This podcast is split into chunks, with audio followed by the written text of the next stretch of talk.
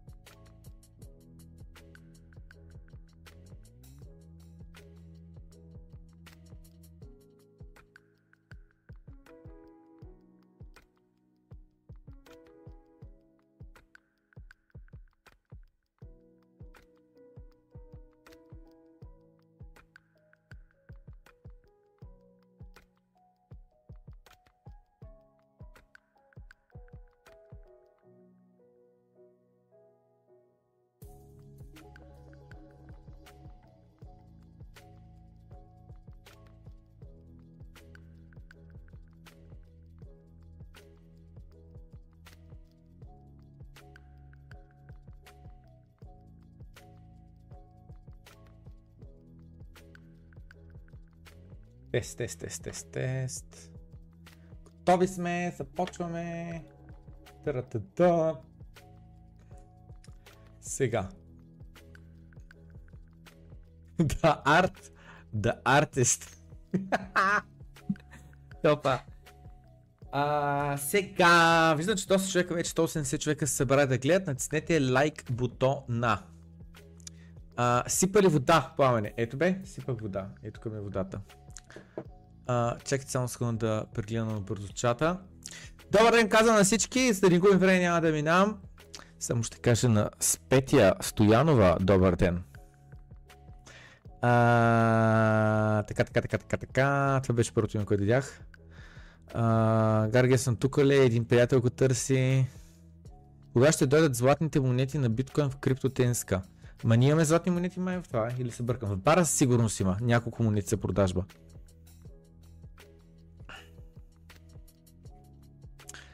Така. Така. Сега, започваме. Сега.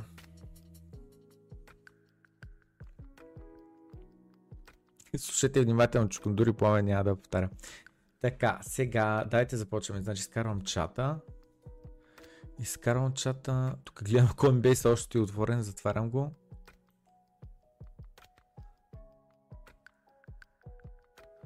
А, затварям и тия неща. Това е тук, отиваме тук и започваме с държането. А, имаме много съдържание, през което да минем, заради това ще действаме максимално а, тематично, бързо и така нататък. А, само за момента и така. Нещо е такова. Така, сега, значи.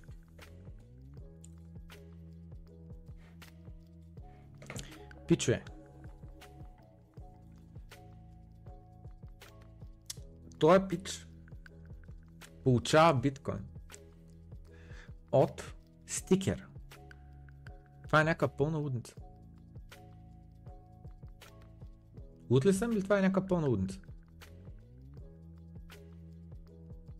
Мисля, че е голяма лудница това.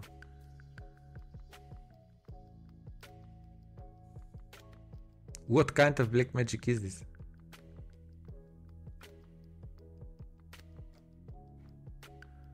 Трябва да ги фолна.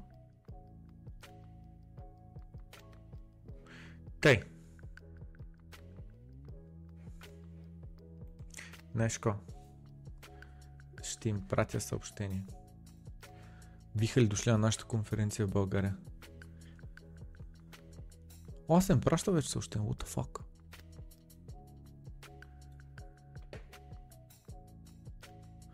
Осми ноември.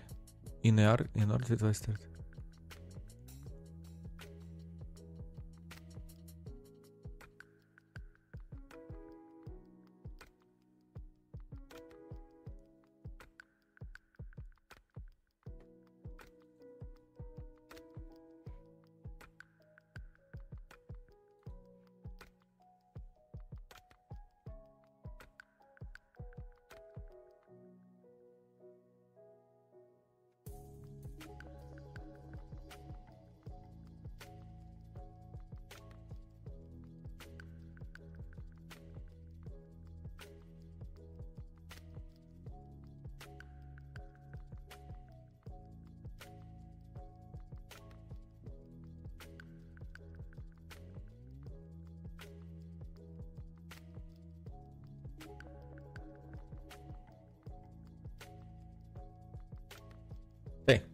Пратих съобщение. Готово.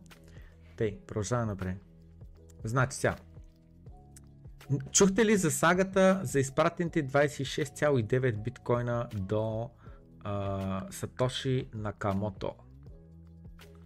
Чухте ли, не чухте ли? Пускам анкета. Първата за деня. Айде лека пастора, имам чувство, че това е грешния прозорец. Трябва да е това.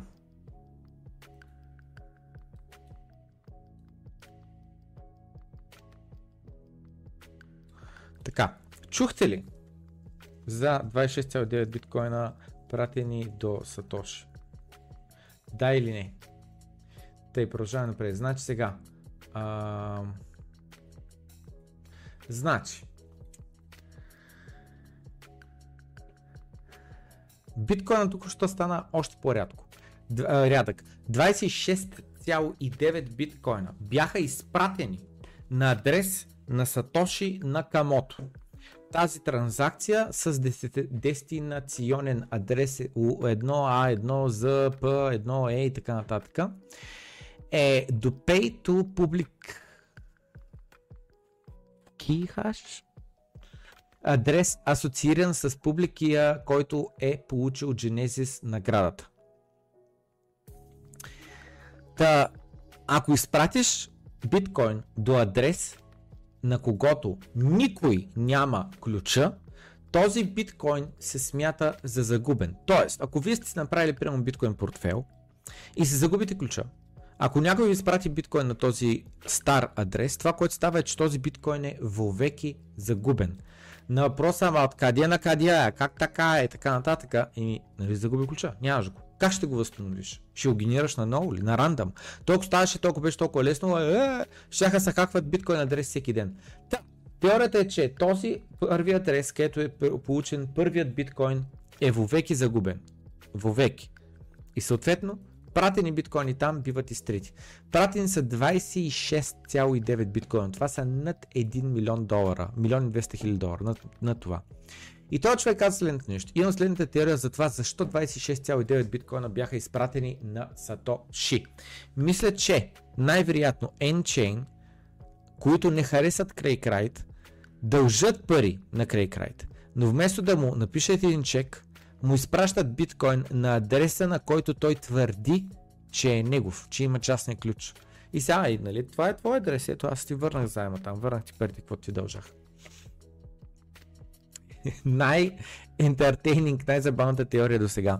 А, защото имаше някакви хора се базикаха, не, не, не, ви пичове не разбирате, покрай новата, такова, новата ам, регулация в Америка, новите изисквания, а, трябва задължително, ако получиш транзакция над определена сума, там да я счетоводиш, да кажеш кой ти я праща, защо ти я праща и не знам какво. И сега идеята е, че Сатош Накамото ще бъде принуден да подаде декларация и да се разкрие, че е той, защото иначе ще нарушава закона.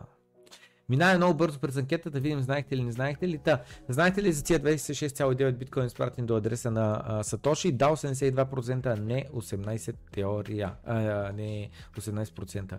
Яка теория да да е вярна. М, скептичен съм, че е вярна. Може и това да е обаче. Има лойка. Така, значи.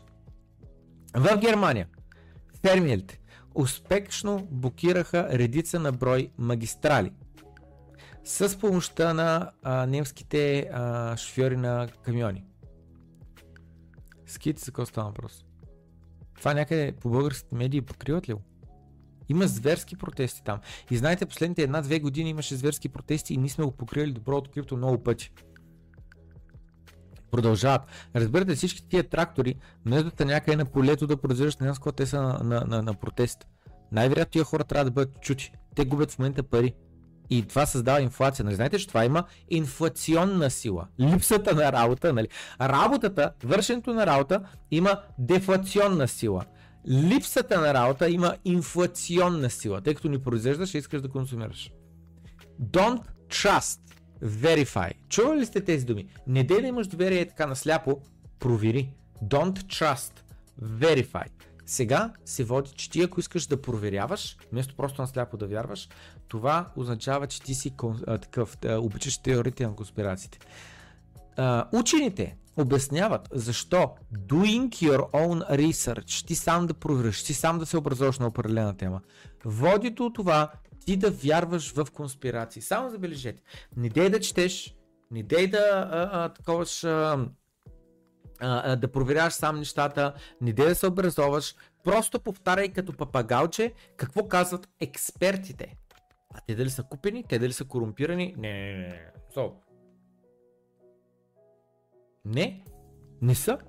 Имай пълно доверие на учените. Учените знаят най-добре. Ти учен ли си? Ти економист ли си? Нали знаете, в момента финансовата система е най-добрата възможна. Заради това сме на нея. Ако имаш лично мнение, ти си някакъв конспиратор, човек. Ти да не мислиш, че ще има банков картел, глобален, Ротшилд, Мотшилд, не знам с какво, някакви там супер богати фамилии ще работят заедно, за да създадат а, централна банка, а, The Creature of Jack Island и а, ще има такова. И ще има, разбираш ли, а, буквално конспирация, какво означава, и така да са, да работят и така заедно, да си помагат. Нали, ще има конспирация за взаимопомощ между някакви влиятелни а, а, семейства, за да могат да създадат а, банката на банките и за да могат а, а, чрез нея да си гарантират а, вовеки господство. Абсурд! Абсурд! Тут са конспирации. Никакъв шанс. Биткоин не решава никакъв проблем, не ти трябва. Горе на конспирации и други такива неща. Помните ли, че Андрю Тейт беше арестуван? Пускам анкета, за да мога да видя кой от тук изобщо а, знае кой е Андрю Тейт и знае ли, че беше арестуван. Помните ли като арестуваха арестуваха Андрю Тейт миналата година. Стоя един месец в затвора. Помните ли? Беше целият брадясъл. Стоя един месец в затвора. Да, помня и защо беше арестуван. Под какви обвинения. И стоя в затвора. Кой е Андрю Тейт? Знам го, ама не знаех за затвора. Така, това са опциите. Така, значи, Андрю Тейт миналата година, или по-миналата, го вкараха в затвора. Един месец стоя в затвора. Аз трябваше да започна с това нещо. Не съм фен на Tate. Не го харесвам. Според мен е малко или много схемаджия. Според мен е стрит смарт, хитрец е, а, но и без съмнение е дисциплиран. В смисъл, очевидно тренира, очевидно е маршал артс, боец и така нататък. Тъй, че най-вероятно могат да се кажат повече добри неща за него, отколкото лоши, но по никакъв начин не съм му фен. Може би, не знам, аз, аз просто не го знам, просто не съм отделил време. Може би ако две повече ще почна да го харесвам повече, отколкото го харесвам днеска, защото днеска въобще не го харесвам много. Но, но, това, което а, помня добре, е, че той беше арестуван, вкаран в затвора, защото беше обвинен в това, че е трафикирал хора че е изнасилвал жени. Окей? Okay? Така. Предната анкета беше. Помните ли, като арестуваха Андрю Тейт миналата година, стояние в затвора? Да, помня го, защото беше арестуван. А, кога, а, защо беше арестуван? 86%. Кой е Андрю Тейт? 4%. Знам го, ама не знае, че е бил в затвора. 10%. Така. Спирам предната анкета, за да пусна нова анкета, която е следната. Помните ли колко негови жертви насилвани и трафикирани жени свидетелстваха. Помните ли? Колко на брой трафикирани жени от него свидетелстваха, отидаха в полицията и казаха Андрю Тейт ме изнасили на тази, тази, тази дата. Той с неговите приятели, генг-бенг, направиха айде не съм по-брутален, ще говоря някакви неща за отпред, отзад, уста и така нататък, но няма да говоря глупости. Та, помните ли колко жертви се появиха и отиеха в съда, показаха си лицата, свидетелствах. Помните ли колко защитени свидетели имаш? Такива, които да искат да останат анонимни, да ни покажат лицата си, да не се знае публично, не искат да знаят, че хората са, че Андрю Тейт ги е насилил. Помните ли колко казаха, той ме трафикира? Държа ме роб. Бях роб. Вързаха ме с синджир. Ебаха ма всякакви хора. Той ме продаваше като роб, като стока на други хора. Помните ли? Колко такива свидетели излязоха срещу Undertale? Защото аз помня. И отговорът е нула. Нула на брой жени излязоха и казаха аз съм жертва. Нула на брой. Това е реалността. Просто това е реалността. Отново. Но Андрю Тейт, защото първо човека в момента е на свобода, явно е невиден, явно е престъпник. Ето само забележете, ето тук бутона фоло, виждате ли? Не го фолувам. Въобще не се интересувам от Андрю Тейт. Не знам това как ми е излязло. Сигурно беше в конспирации канала в Дискорда. Пуснато. Не го следвам. Просто Джейка смете, че съм силно до този твит. Но погледнах твита, прочета го и сказах holy fucking shit. Човека просто е прав. Та какво казва? Трябва да ходя в съда след 3 часа. За това, че аз съм трафикирал хора. Защото съм казал на моите приятели в кои часове на деня да правят тиктоци.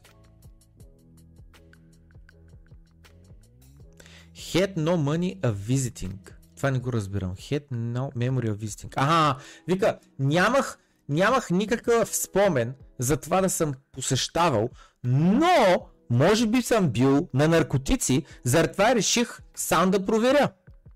Четири пъти на брой. И не, няма.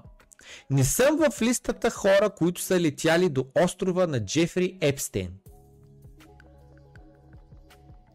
Къщата ми вече три пъти влизат специални екипи на полицията, по 15-20 човека тежко въоръжени, разбиват врати, чупят прозорци. FBI, open up! И претарашат цялата а, а, такова, къща. Да търсят наркотици, нелегални кеш пари, някакви откраднати неща, жертви. Бях и в затвора. Някой написа 6 месеца, че е бил в това. А, и друг човек потвърди, явно наистина 6 месеца. Jesus Christ. Аз помня един месец, цели 6 месеца е бил в затвора. Ужас. И той вика, добре, чуда се, какво ли ще стане на всички хора в списъка, които са ходили до острова на световно из, известен трафикант. Разбирате? Джефри Епстейн в момента е световно известен, доказан трафикант на, не само на хора, не само на жени, на деца. Нали? Добре, чакайте малко, ще пусна нова анкета. Старта анкета беше. Помните ли колко негови жертви, насилвани трафикирани жени, свидетелстваха? Да, 38% на 62%. Така. Нова анкета. Вие имате ли съмнение, че Джефри Епстейн е трафикирал деца? Имате ли съмнение? Тоест, ако кажете да, означава да, имам съмнения. Може би не е трафикирал. Добре, чакай, че го напиша така. Да, не съм сигурен, че не. Нямам съмнения. 100% е. Така. 100% е ясно каква е анкетата. Така. Аз лично за себе си нямам капка съмнение, че Джефри Епстейн не е погрешно обвиняван.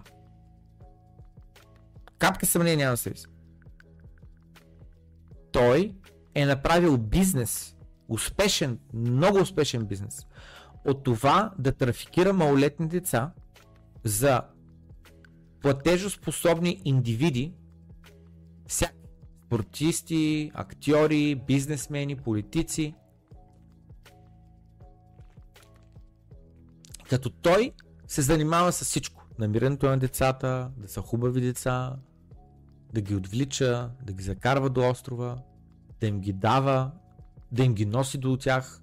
Всичко, какво трябва. Няма проблем. Та, хората посещавали неговия остров. Вие посещавали ли сте острова? Защото аз не съм. Хората, които посещават неговия остров, значи имат него разрешение, защото това е част от собственост. Не може така хванеш един самолет да кацнеш неща. Та хората посещавали негова а, а, такова, а, неговия остров, са хора, които, според мен, са негови клиенти. И какво ще стане с тях? Нищо. И той вика, ми предполагам, че трябва да взема и тия 25 милиона долара спонсорство, което идва с едни правила, какво аз да говоря и какво да не говоря.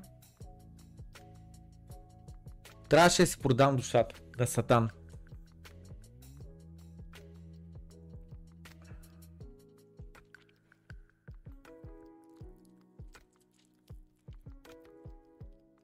Нали осъзнаваш, че островът на Епстейн, островът, на който има балки деца и педофили ги пляскат по цял ден, също е бил конспирационна теория преди време.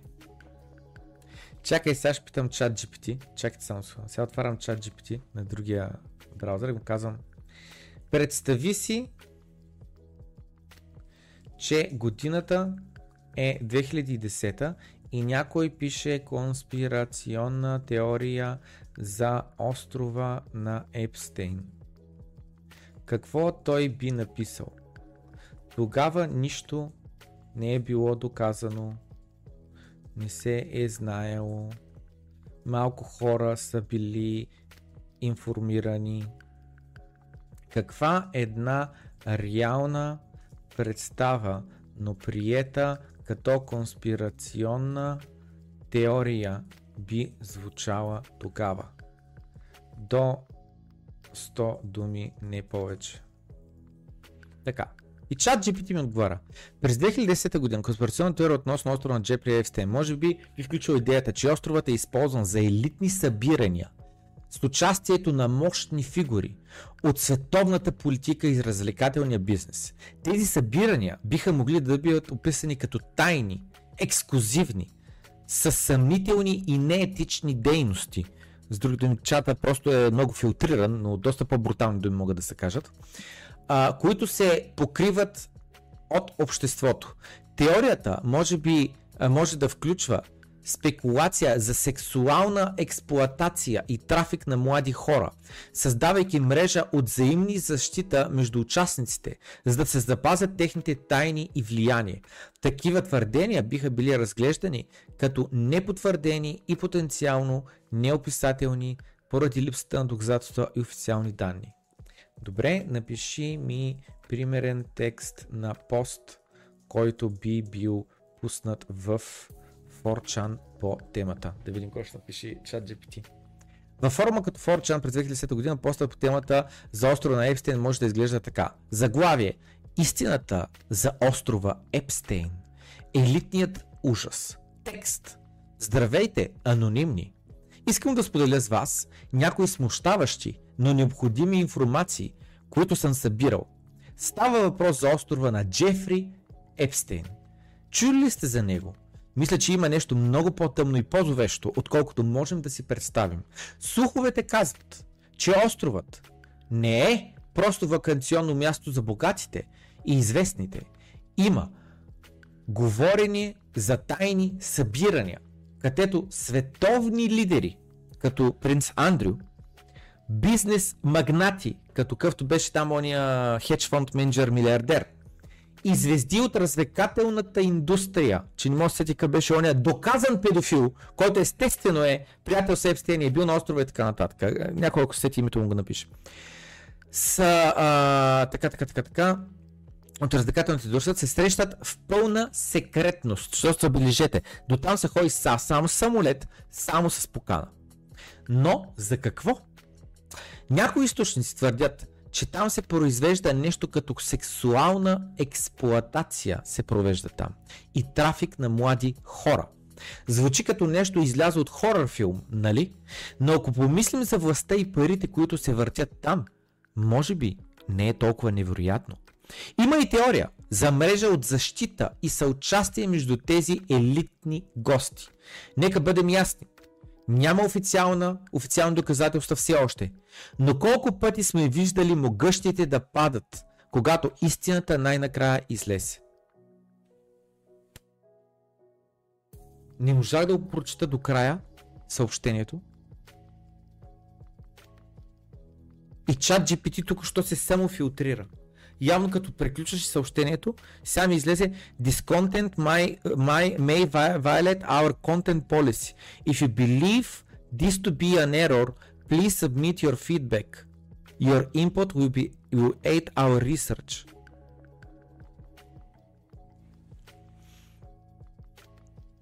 Ти представяш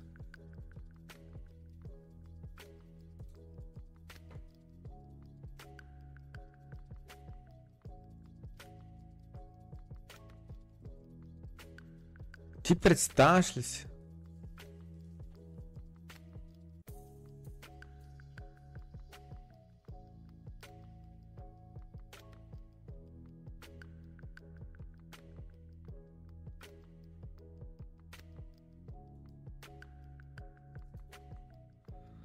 пуснах репорт, там сигнал, че не, не трябва да валейтва това нещо. Буквално ти представяш, бота пред очите ми се само а, наказа. Самоцензурира се. Пред очите ми. Каква беше мисълта? Само замислете. Годината е 2010 и някой говори за човек, ти чувал ли си за острова на педофилите, брат? Чувал ли си? И някой друг от човек, майка, то с глупости ми говори. Не, сериозно е човек. Световно известни актьори. Принц, принц от острова от Англия, брат. Отива да бе деца там, брат, човек. Сен сериозно ти говоря.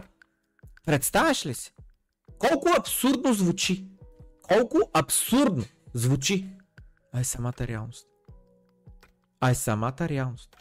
Представяте ли си? Брат, аз ти казвам, бе! Аз ти казвам, там ти казвам, водят свежо месо всеки ден, за да забавляват мега богатите човек. 100% по няколко милиона такса на година плащат, ама това за тях не е никакъв проблем, брат, те са бъкани от пари. Парите за тях вече нищо не означават и заради това човек толкова им е пистал от торги от всякакви неща с възрастни жени вече на деца налетат, брат, сен сериозно ти говоря се, се сериозно ти говоря, ходят, ходят, събират деца, дето уж ги лъжат за моделки, че ще бъдат, или даже буквално деца, които са кандидат моделки, стават, ходят, отвличат ги, или а, ги а, манипулират по един или друг начин, нали, там, масажче, туи, след това ги ебат, брат. Не звучи абсурдно. Дори днес, така като говориш, звучи абсурдно. Реалността. Реалността е. Знаем, че това нещо е случило.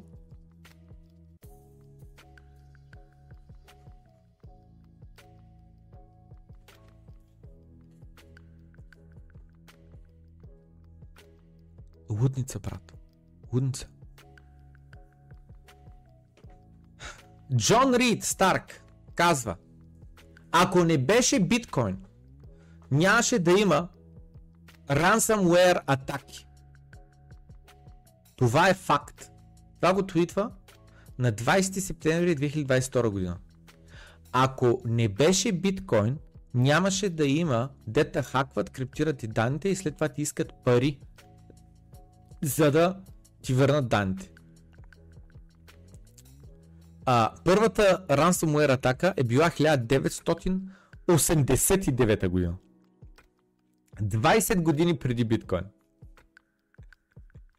Ето това е факт. Ето това е нивото на интелигентност на хората, които пропагандират против биткоин. Разбирате ли? Това е нивото на интелигентност.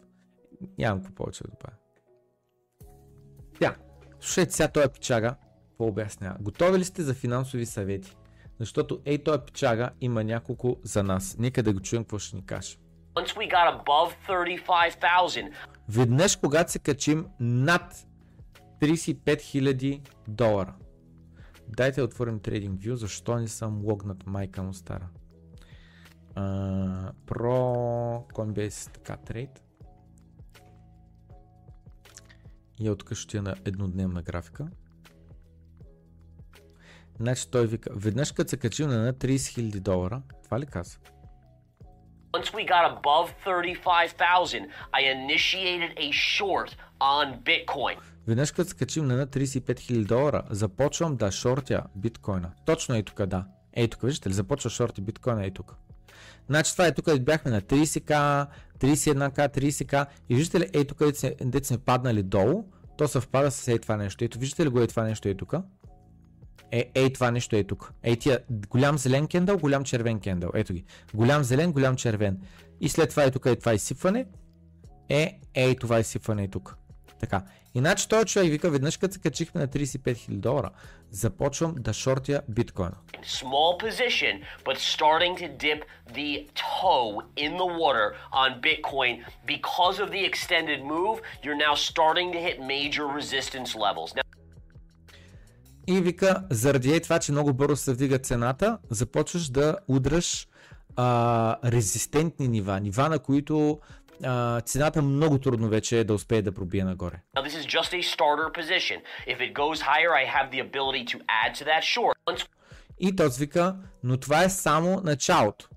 Ако цената отиде по-нагоре, аз имам възможността още да залагам, още се увеличавам залога, още пари да набивам, като залагам, защото това е казино, то е залог, слагаш залог. Ти не купуваш нещо, не продаваш нещо, ти правиш залог. Да залагаш, че цената ще пада. И само вижте тогава насам какво е станало. От 35 000 долара, ей тук от тези кендели, до 47 000. 50% се е вдигнала цената от тогава насам. Чува се този човек. Дали са му ликвидирали позицията? Той в момента, всеки един божи ден, той плаща фандинг рейт. Ако не са му ликвидирали позицията,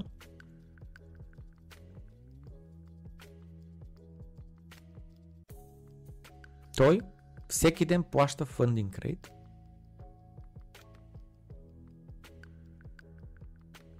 И колкото по-нагоре отиваме, толкова по-голяма болка за него. Защото толкова повече се приближаваме до Хикс ликвидационна цена. Защото той вика, кокатерим, аз ще шортвам още повече.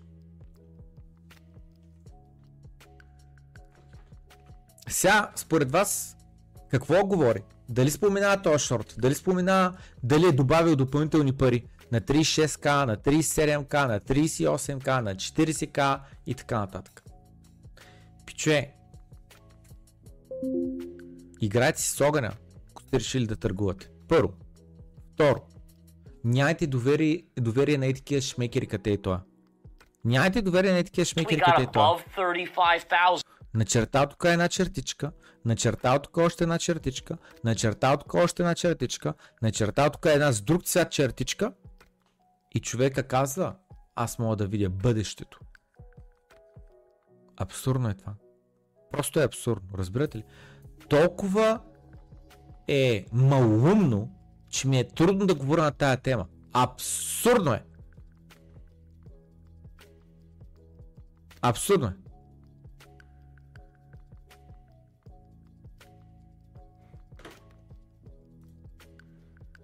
Първо ще отбележа факта, че естествено, че този коментар ще бъде на латиница. И още преди да бъде напишен, си го мислих. Мислих си го. Ся, знам, че някой сега ще каже, фандинг рейта обаче може и да бъде такъв, че на него да му плащат. Това за мен е малумен коментар. Сега ще обясня защо. За да може на него да му плащат, а той който шорти, трябва лонг позициите да са много повече. Много повече, за да могат да привлекат шорт позиции. Така.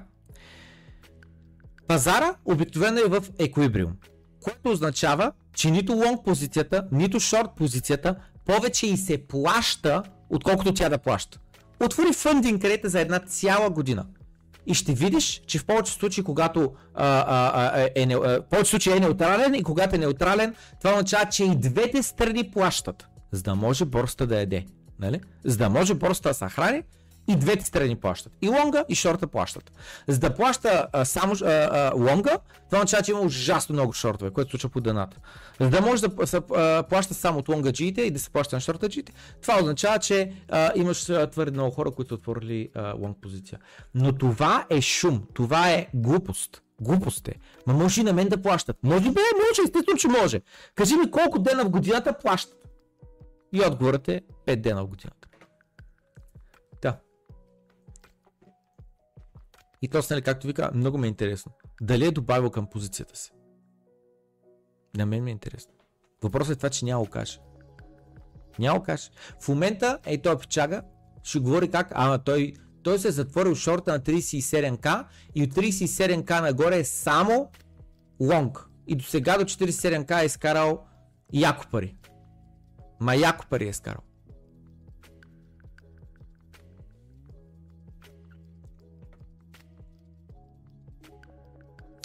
Значи, всичките мечоци, които чакат 12 000 долара за биткоин. Не е невъзможно.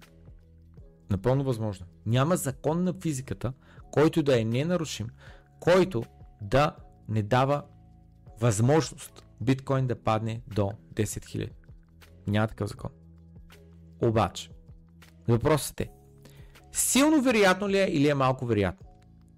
И то човек вика, so let me get this straight. Значи сега, чакай малко да проверя дали правилно разбирам всички хора, които чакат 10 000 долара. Вие чакате 10 000 долара за биткоин, докато тия неща се случват. Националният дълг експлодира експоненциално.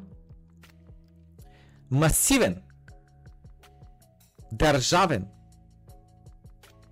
разход идва идната година. Сега ще колко пари ще изхарчат Америка. 5, 6, 7 трилиона, ще видим колко. Колкото ни достигнат от събраните от данъци, ще бъде нов дълг. Идващи ETF-ове, дали ще бъдат сега януари или след това няма никакво значение. FastB Reporting, даже не съм сигурен какво е. Uh, дали е обвързано с това Fair Accounting. А, да, да, Fair Accounting, FA, uh, което е голямо подобрение за uh, компаниите да държат биткоин. Хашрейта прави нови върхове, отново и отново и отново. Имаме а, все повече и все повече, ако отворим гласно от а, графиката на, на, на ходварите, буквално расте нагоре, прави нови и нови и нови и нови върхове постоянно. Адопцията също расте, не е тръгнал да пада, расте. Държавите, които започват да гледат позитивно на биткоин, също растат. Има шанс тук Черна гора, нашата съседка, да приеме биткоин. А, Аржентина с президента Миле има шанс да приеме биткоин. Копачи нови се създават навсякъде по целия свят. Навсякъде по целия свят. Халвинга идва април месец. Броя биткоини върху ексченджовете буквално изчезва. Штат след щат прекарват закони за това да защитат правото ти да купаеш биткоин и правото ти да държиш биткоин на твой си ключ. Това мисля, че все още не сме минали през него или въобще няма да минем, не може да сетя в съдържанието или не, но със сигурност е пускано в Дискорда, където сме коментирали а, новината, че в редица щати в Америка а, пуснаха в Сената законопроект да защитат правото ти, както имаш право на слово, право на живот, право на, на човешки права и така нататък, така да имаш право ти да купаеш биткоин и да си държиш биткоин на твой си портфел. Пенсионните фондове търсят къде си инвестират парите. Биткоин е най-добре представящият се актив за последните 15 години. Идва спадане на лихвените проценти. Шансът идните две години лихвените проценти да удари 2%, според мен е много по-голям, отколкото да удари примерно 9%. Или 8%, колкото идва. И идват президентски избори. И съответно извода е умен ход. Да чакаш биткоин на 10к. Луден се е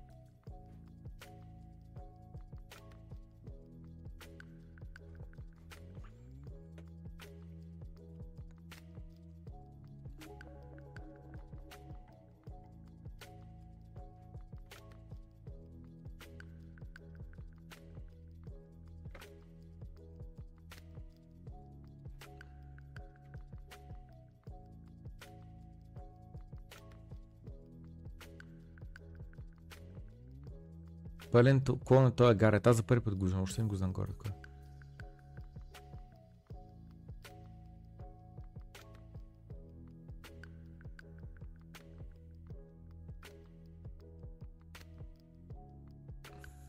Тъмистън беше следната сега, ако отворя CoinGlass и отида на фандинг, да го обясня за хората, които не знаят за фандинг рейт. Много набързо да обясня. Фандинг рейт. Борсата е бизнес а, а, борса тип Kraken, Coinbase, чакайте пак да отворя а, тая, а, чакайте, че той пък чат е показан на екрана. Така. Значи, това е сайта на Coinbase. Coinbase а, са компания. Те имат служители, имат програмисти, имат служители, имат а, KYC експерти, имат а, а, legal там екип, има QA, имат не знам Хиляди хора или стотици поне работят за тази компания. Откъде да дойдат парите за заплатата? Нали? Откъде я дойдат? Те идват от таксите събрани от покупко-продажбата. Както и от при фьючерсите фандинг рейта. Какво е фандинг рейта? Отивахме и тук на фандинг рейт и ето го.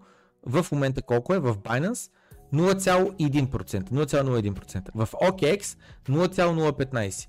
В DYTX 0,0064. Bybit 0,01% и така нататък. Значи, когато е в зелено, когато е в зелено, означава, че имаш повече хора, които лонгват, отколкото хора, които шортат. Или обратното, че не съм сигурен. Факт. Та когато е в червено е съответно другото. И когато е неутрално бялото, това означава, че общо взето и двете страни плащат. Нали? Защото, замислете се, от когото е правилното да вземат парите? От този, който е отворил лонг позиция, с други думи залог, че цената ще се вдига, или от това, който е отворил залог, че цената ще пада. Ми не е, не е окей да предсакаш едната страна, нали? Не е окей. Okay. Взема поравно от двете страни. Това е по дефолт. Това е по дефолт. И само забележете, 0,01% означава 0,03% на ден, нали, защото фандинг кредит е на всеки 8 часа. 0,03%. Значи за 3 дена те ти вземат 0,1%. За 30 дена те ти вземат 1%. За 12 месеца те ти вземат 12%. Това е в пъти по-зле от ETF-те. ETF-те в момента са 0,2% на година. На година. А тия ти вземат 12% на година, за да имаш ти отворена позиция. Някаква лудница. Да. Да.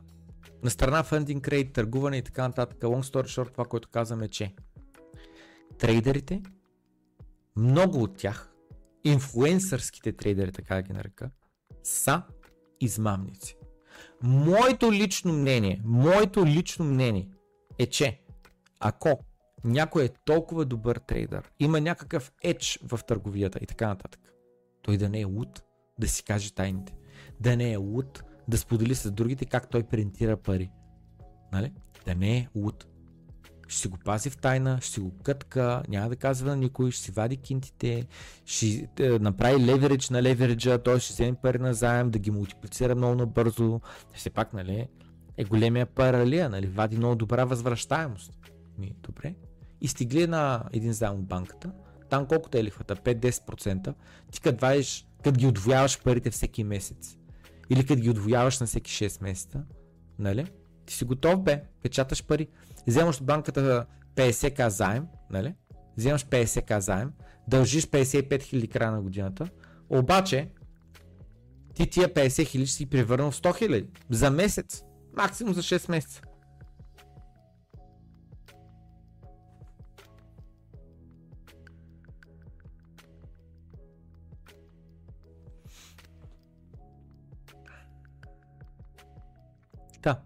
Продължаваме напред.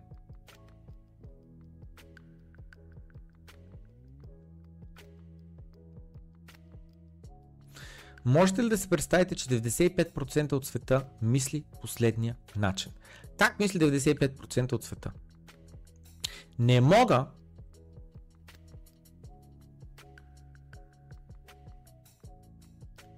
да реша дали да плащам на някой да менажира моите пари или просто да ги сложа в S&P 500 индекс. Какво е отново S&P 500 индекса? 500-те най-големи компании в Америка, които допълнително отговарят и на някакви други а, изисквания, нали? Не е да такова, не е да отговаря на а, просто да е най-голяма топ 500 компания. И то се го пита, по какъв начин биткоин се вписва в това а, уравнение? С други думи, нали ти се колебаеш дали да платиш на някой да ти плаща, да ти менеджира парите, или дали просто ги налиш в S&P 500 да не го мислиш. И да съм отговаря по никакъв начин. По никакъв начин биткоин няма място в това уравнение. Няма място в моите лични финанси. Хората предпочитат да плащат по 1% вовеки на някакъв там финансов експерт, който да ги слага в някакви а, недобре представящи се активи, вместо просто да отделят време и да поручат биткоин. За да могат да се образуват достатъчно, за да могат да се преценят с какъв процент от парите си да ги диверсифицират в биткоин и просто да го държат. А исторически 15, последните 15 години, биткоин е най-добре представящият се актив.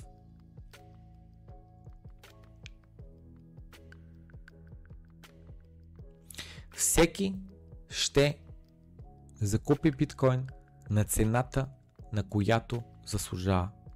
По-истински думи не са казани. Всеки закупува биткоин на цената, на която заслужава.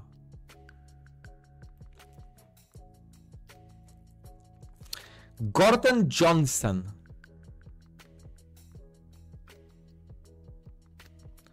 Отговаря на Брам Канастейн. Който Брам Канастейн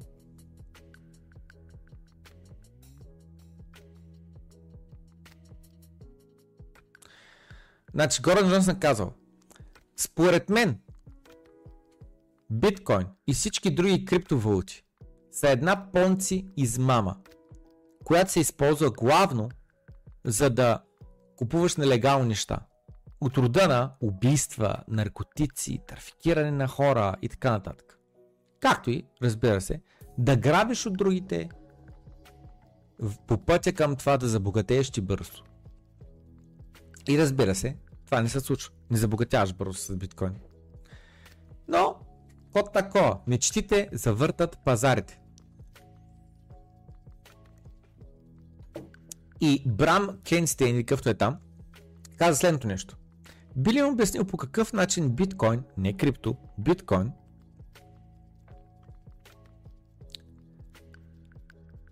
е понци схема.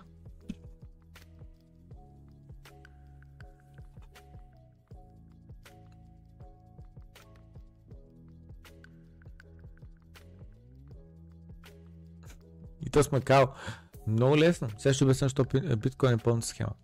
Стоеността на биткоин е на 100% обвързана а, от това колко той се търси.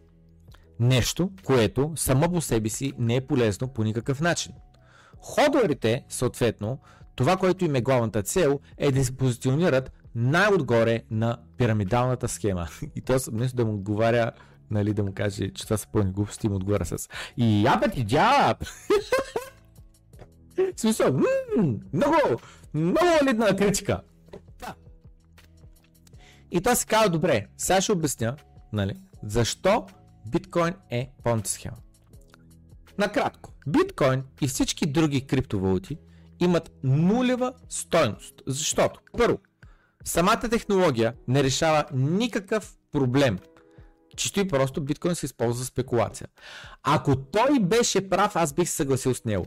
Както, например, на Шибаино. Какъв проблем решава Шибаино? Сещате ли са в нашата фейсбук група, ако не сте в фейсбук групата, влезте в фейсбук групата.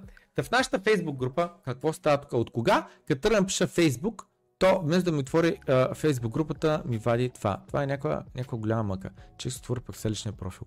Как да стигна до фейсбук групата? Майка му стара. Фейсбук, крипто, революция. Ето го. Така. Да. Имаме правила. Абсолютно никаква идея как да стигна до правилата. Бах ти мъката. Как да стигна до правилата?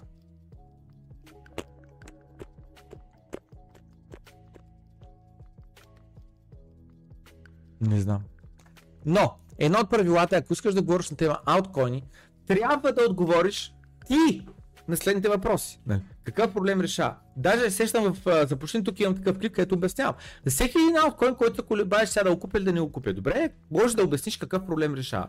Ако не решава никакъв проблем и проблем, който решава е да ме направи богат, ми това е проблем на много други хора. И това е просто една понт схема. Една zero sum game. Където всеки купува, продава и накрая едни и същи пари се въртят. Та решава ли някакъв проблем? Много важен въпрос. Така че съм съгласен с него. Много е важно всяко едно нещо да решава проблем, иначе е балон, иначе е въздух налягане, иначе е пирамидка. А не с по-просто спекулативни цели. Не е истинска валута и не може да се държи като такава, защото е с фиксирана бройка. Тотално не съгласен. Означава, че не е истинска валута. Само правителствата ли имат възможността да създават истински валути? Аз не съм такова не не може да работи като валута, защото е фиксирана стоеност. С други думи, инфлацията е добра за економиката. Задължителна е инфлацията. Ако аз подобря, оптимизирам някакви процеси и мога да произвеждам по-ефтино някой артикул, той не трябва да става по-ефтин. Цената му трябва да стои в най-лошия случай същата, вместо да пада надолу. Като печатаме нови пари и обесценяваме на всяка една стара единица покупателната сила. Всички криптовалути са не регистрирани секюритита. Разбирате ли? Всички криптовалути са не регистрирани включително биткоин. Така. И Питър Макормак каза окей, чакай само, той също писал още. С частните валути, като биткоин, които идват не от а, държава, винаги са били някакъв пълен провал.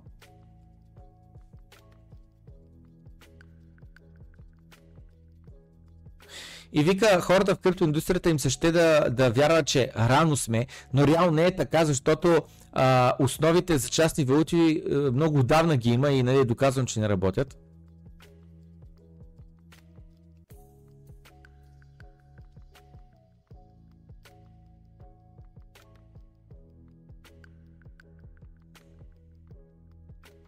И съответно, ако криптото все пак успее по някакъв начин и не се а, принтира от правителства, това означава, че е частни пари. А ние вече пробвахме идеята за частните пари по време на без, а, свободната банкова ера на 19 век, през 1837-63 година. И какъв е резултата, може би се чуете? Ами един голям провал. Поради измами. Само забележете. Само забележете. С други старата технология, липсата на прозрачност, използването на хартийки и така нататък от уния години, той смята, тъй като не е проработил в миналото, защото не е имал възможност за децентрализация, за интернет и така нататък, това просто то не работи. Човека е замръзнал в миналото.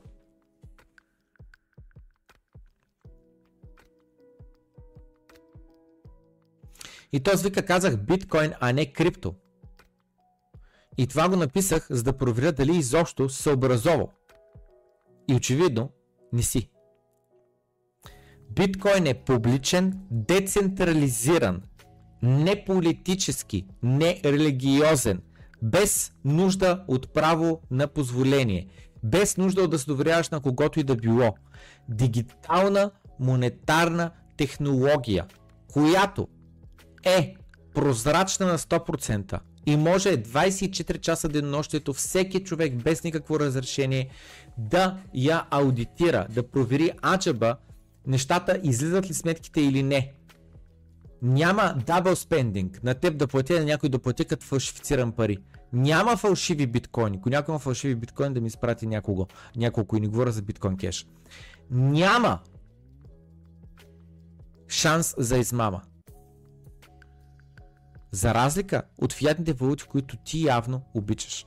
Но това, което иска да мина през него е а, коментара на, на, на Питър Макобарък, защото он не каза, че не носи никаква стоеност. Значи, и не решава никакъв проблем. Значи, биткоин не решава никакъв проблем, освен следните. Защитавате от инфлацията, т.е. принтирането на парите, защото не могат да се принтират биткоин дава банкова инфраструктура за хората, които нямат банкова сметка. И на въпроса защо има хора, които да нямат банкова сметка, ми хората в бедните държави. Финансово не излизат сметките банка да отвори там банков кон. Имаш възможност за частни транзакции. От човек до човек, без посредник. Имаш възможността да направиш моментно международно разплащане за разлика от при банките. Използва се копачите за стабилизиране на грида.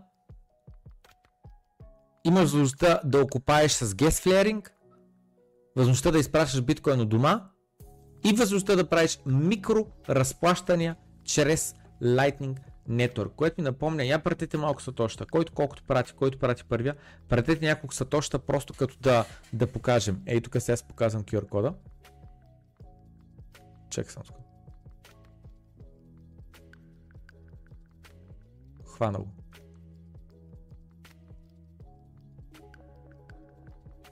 Така, би трябвало да го е хванал. И така нататък, и така нататък. Но идеята е следната. Годината е 2024 то се... А, какъв е? Не, то се ТОС е някакъв голям финансист, разбирате ли? Това е големия финансист и економист uh, uh, GLJ Research, разбирате ли? Research. Чакайте само секунда, искам да... Ето, дойдоха пред сатошки, е така показвам. Виждате ли? Една сатошка с 100 сатошки. Една сатошка буквално е а, под една стотинка. Разбирате ли? И тук що ми беше изпратена на мен дигитално. Кой знае откъде? Може да е от София, може да е от Бургас, може да е от Пловдив, може да е от нас какво. И само забележи след това, ето една сатошка, 100 сатошки, 1000 сатошки и така нататък. Та, long story short, това, което казваме е следното. Благодарение на биткоин имаме възможността да имаме микро разплащания. Истински микро разплащане. Ето го следващите сатошки дойдоха 69 сатошки.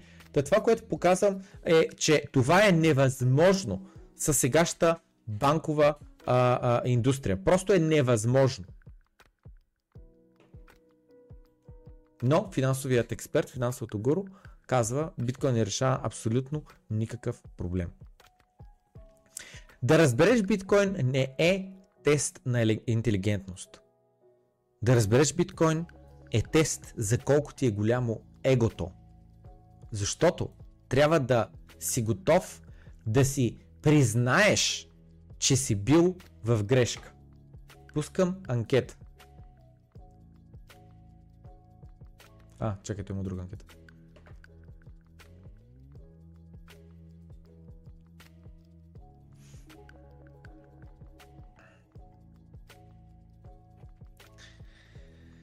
Преди да повярвате в биткоин, то не повярвате, преди да разберете биткоин, а, има ли, сте негативно, недобре информирано мнение за биткоин? Тоест, така, то не е ли пирамида, то не е ли за измамници, то не е ли еди кой и така нататък. Да, не. А... Да или не. Това са опциите. Та.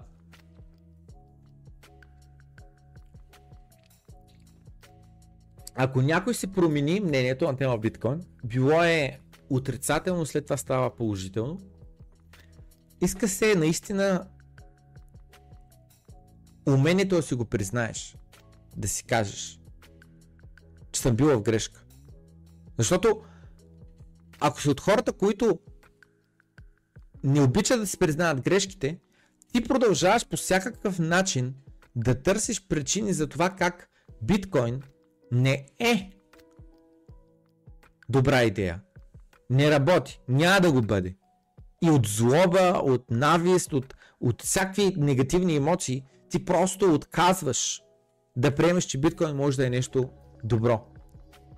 Може да е нещо, което реално да проработи. Много хора са така. Същото нещо е написано малко по-обширно. Най-забавното нещо на тема биткоин е, че за да разбереш биткоин, не е въпрос на интелигентност. Ако е въпрос на интелигентност, не, ти може да си интелигентен и въпреки това да, не, да смяташ, че биткоин не е окей, okay, не работи. А за да разбереш биткоин, не е въпрос колко си интелигентен, е въпрос до това дали си готов да си признаеш пред себе си, че всичко, което до сега си знаел, в главата ти е било, че знаеш го. Ясно ми е, така е. На тема пари е било невярно.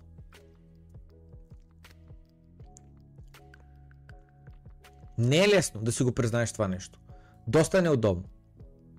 Когато видя интелигентни хора от рода на Гордън Джонсън, ей той е финансиста, да са толкова много в грешка. Просто се чувствам, а, жал ми е за него. Защото очевидно е един затворник. Затворник на неговото его. Където той бърка биткоин и крипто. Мисля, че са едни и същи неща.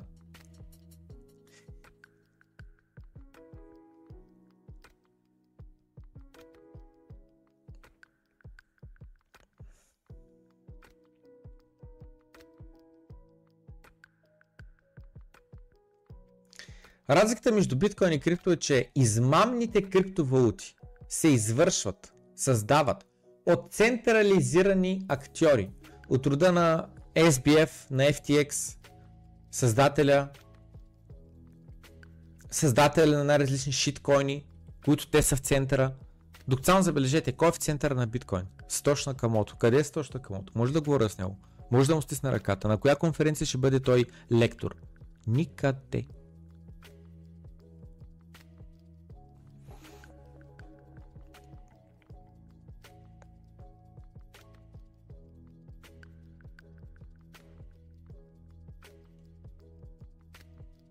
Ей, този човек 2013 година.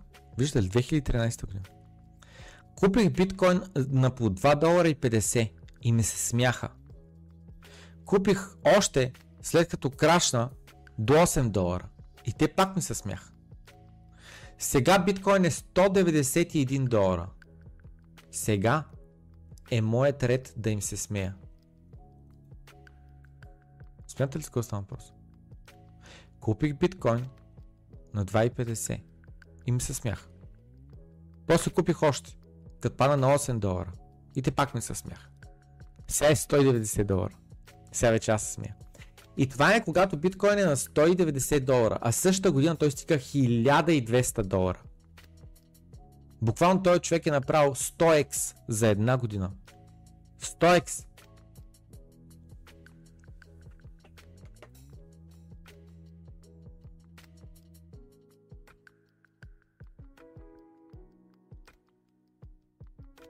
И сега, 2024 казва Still Laughing. Все още се смея. Смяташ?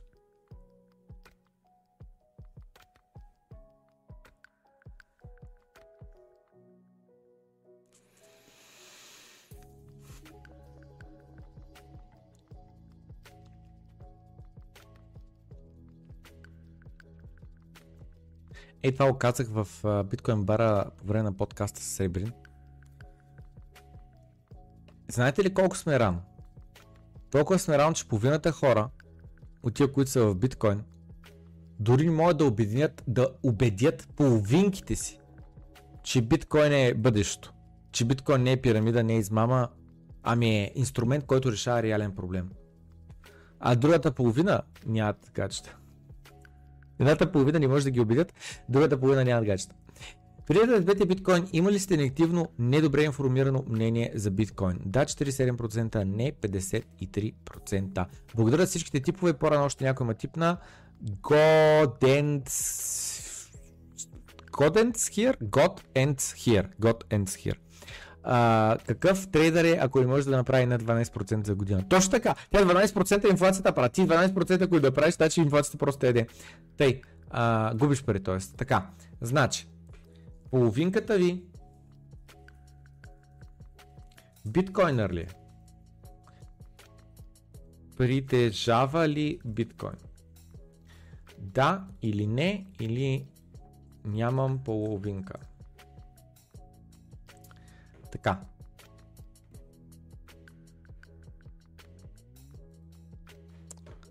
Та, наистина сме рано.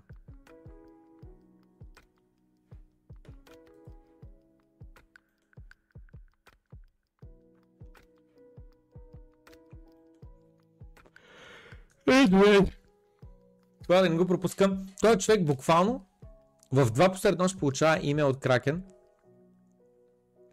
След като една година техен клиент изведнъж те му затварят акаунта. И му казват, за жалост трябва да те информираме, че затваряме твоя Кракен акаунт. Поради причини за сигурност. Не може да кажем, това е причината да ти затворим акаунта.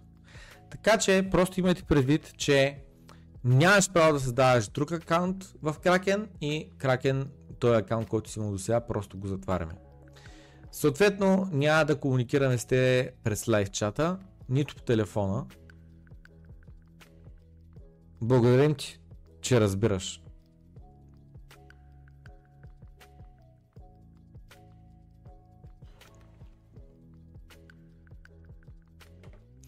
Та... They appreciate your understanding. Благодарен са ти за това, че разбираш. Заради това казвам по принцип долу, дайте влезем в YouTube, долу в а, а, а, това, в а, канала, само секунда, Jesus Christ. Добре, някой друг път се логна, но мислям беше следната, че в а, стрима, в който се намираме в момента, всъщност сега ще копирам от някакъв линка, е тук ще го копирам. В стрим, в който се намираме сега в момента, това, ето тук долу в, в описанието, има линкове. Чак малко на анкета. До сега някога преглеждали ли сте тия линкове? Първата анкета беше в половинката ви биткоинър ли е притежали биткоин? Да, 23%, не 40%. Нямам половинка. 36%. В стрим, в който преглежда ли долу в описанието, има линкове. Чак това по на анкета. Някога преглежда ли сте тия Да, не, първата анкета беше в половинката ви биткоинър ли е притежали биткоин? Да, 23%, не 40%. Нямам половинка. 36%. Значи, в стрим, в който преглежда ли... Какво има в описанието? Има линкове до нашите социални мрежи. Facebook страница, Facebook група, Instagram, TikTok, YouTube Shorts. Да, не. Spotify, Google Podcast, които са нашия бекъп, защото канала вече беше яко баннат. Twitter и така нататък. Нямам половинка. 30... А, чакай. Два пъти ли ме чухте? Тей. има линк до нашия Discord сервер, има линк до Bonex платформата, говорейки на тема борси и как могат да си спрат акаунта е така от земеделица, от нищото, заради това казвам, регистрирайте се в Bonex. На въпросът защо? Ами защото Bonex е българска борса, която ви дава възможността да закупите от тях биткоин, като направите трансфер от българската борса до българска борса. А, от българска банка до българска банка. С други да ни правите национален а, превод, не, не ви спират а, таковата, не ви спират а, а, акаунта, преводите и така нататък. Ето как изглежда всичко е на български, това е тяхната платформа. Линка е долу в описанието. Къде е линка? Чакайте само секунда. Линка е долу в описанието, ето го е тук Bonex. А най-най-най първия линк е регистрирайте се в новата платформа на Bonex, която е меко казано уникална. На въпроса, ма така, дия кадия, как ще е уникална бе? Дава ти 20% кешбак на загубите при leverage трейдинг, което е просто абсурдно. Абсурдно. В смисъл, абсурдно е. А, до края на 2024 година ще го правя това нещо. Трябва да се регистрирате през рефералния линк. Той също така ви дава по-низки такси за първите 3 месеца. Без такси, без 3 месеца. Какво беше, забравих. Записали сме подкаст, в който е обяснено подробно какви са точно условията, как, какво, защо и така нататък. Но, за хората, които нямат регистрация в Bonex, в Kraken, в Binance, в Bonex Margin платформата, направете се, използвайте рефералните линкове, всички три линкове са настроени да ви намалят таксите. Знаете. И освен това, споменавам отново, казвам, че защо е хубаво да има човек регистрация по повече борси, за да може по време на bull market основа, когато започнат да крашат борсите, когато започнат да бандат борсите, да имате диверсификация, да имате регистрация в повече а, тако, на повече места. Безкрайно важно. Та-та-та, какво друго има? Възможността да станете мембър на YouTube, защита от хакери чрез Ledger, а, стоманена плоча, която може да си купите, е така плоча, на която се сложите а, ключа и по този начин на 100% сте защитени, да няма възможност някой да ви хакне някакво устройство и да ви вземе частния ключ. Ако никой не го пишете никъде, той е частен ключ се на тази стоманена плоча. От cryptenska.com, линка е долу в описанието, може да се я поръчате. какво друго? Трейдинг алгоритъма на Алеш, uh, Uniswap курса и така нататък и така нататък. Дайте продължаваме напред. Така ми беше мисълта, той човек е банът и така от нищо. След това, трябва да си има регистрация в няколко борси. Аз също никой не съм имал никакви проблеми с Kraken, не съм проблеми с Coinbase, не съм имал проблеми с Binance, не съм имал проблеми с Bonex и така нататък, но знам, че някои хора от време на време имат проблеми. BitMEX, друга борса, изпраща буквално един физически биткоин до Луната. Буквално разбирате ли тая борса качва биткоин на Луната. А, доста як проект, 43 грама струва самия биткоин. А, те са казали къде са окачили, ето тук на ето адрес са окачили, дайте видим. Пише в Google биткоин, биткоин Explorer цъкам на blockchain.com на кончата Explorer, цъкам на биткоин. И ето го. 1,01 биткоина. Най-вероятно те са изпратили един биткоин, след това хората са изпращали още. Я да видим. А Арбе колко транзакции са? Явно тук е първата транзакция. Jesus Christ.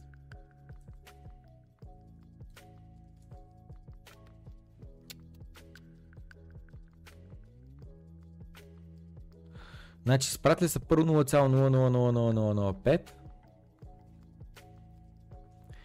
и след това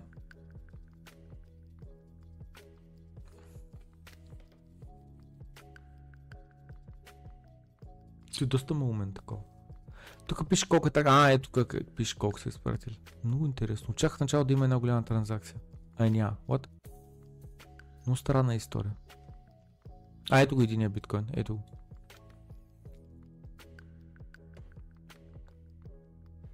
И някакви други хора те са изпратили там биткоин. Яката работа.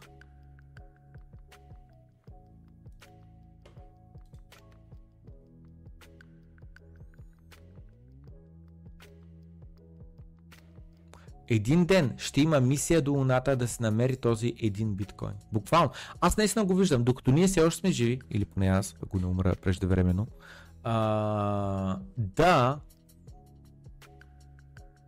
има мисия да се стигне до Луната, за да може да се върне обратно тази физическа монета, на която е записана частния ключ за този биткоин.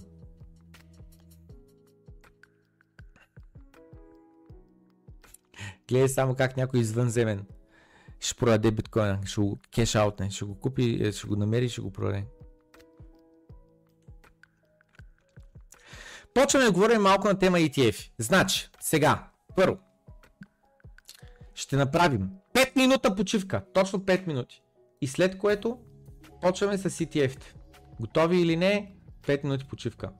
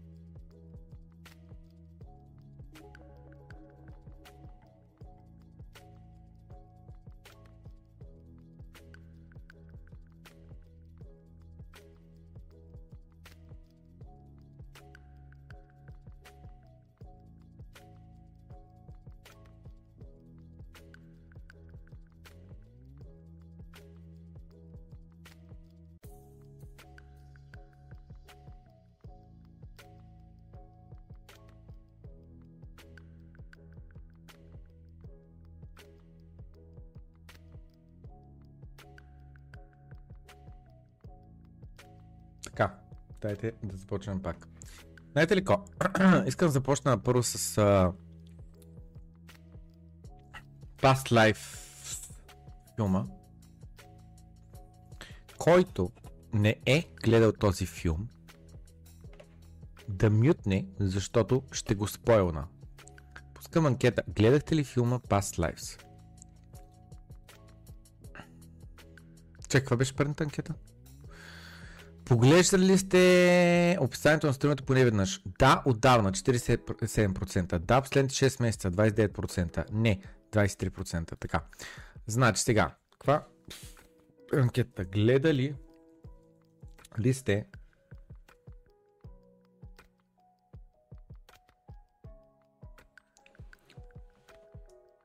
Гледали ли сте uh, Past Lives? Past Lives филма. Да, не или не още. Много знам и ще го гледам. Така. Значи, сега ще спомена, ще разкажа филма. Така че, ако искате да го гледате и не сте го гледали, а, мютнете звука а, и когато се премахне от екрана тая сцена, IMDb страницата, тогава означава, че вече съм спрял да говоря на тази тема. Искам да има през този а, филм. С нощи го гледах. А, невероятен е. Много е хубав. А, разказва се за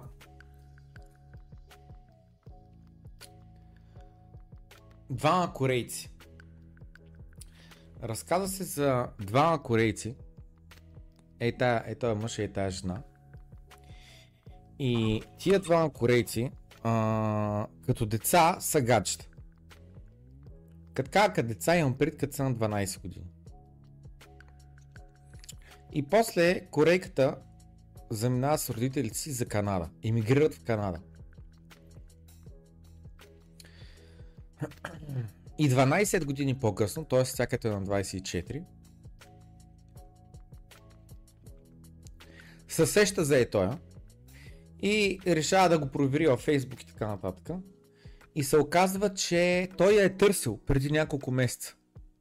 Положил усилия да я намери, да се свърже с нея и така нататък. Той продължава да си мисли за нея. Отново, те са били гаджета, като са били на 12. Какви гаджета, какви 5 лет, нали? Те просто играят заедно, прибират се от училище, ходят на училище, някакви такива. Детска любов. В пълния смисъл на думите, детска любов. И почват да си чатят, правят, намират се, нали, съответно на 24 къца. Тя е емигрирала от Канада в Америка, в Нью Йорк живее, а той все още си е в Сил, в столицата на Южна Корея. И а,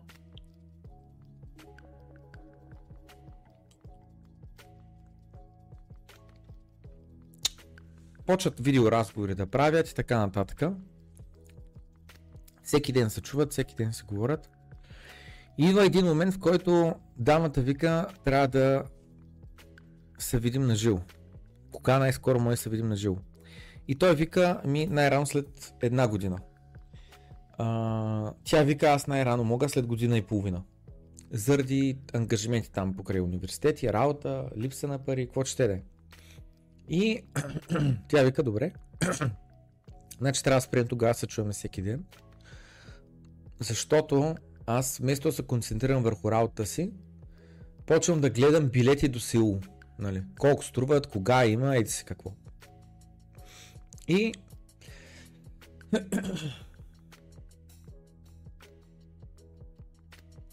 един вид, нали, че това ще и пречи на, а, на работата, пречи на, на целите.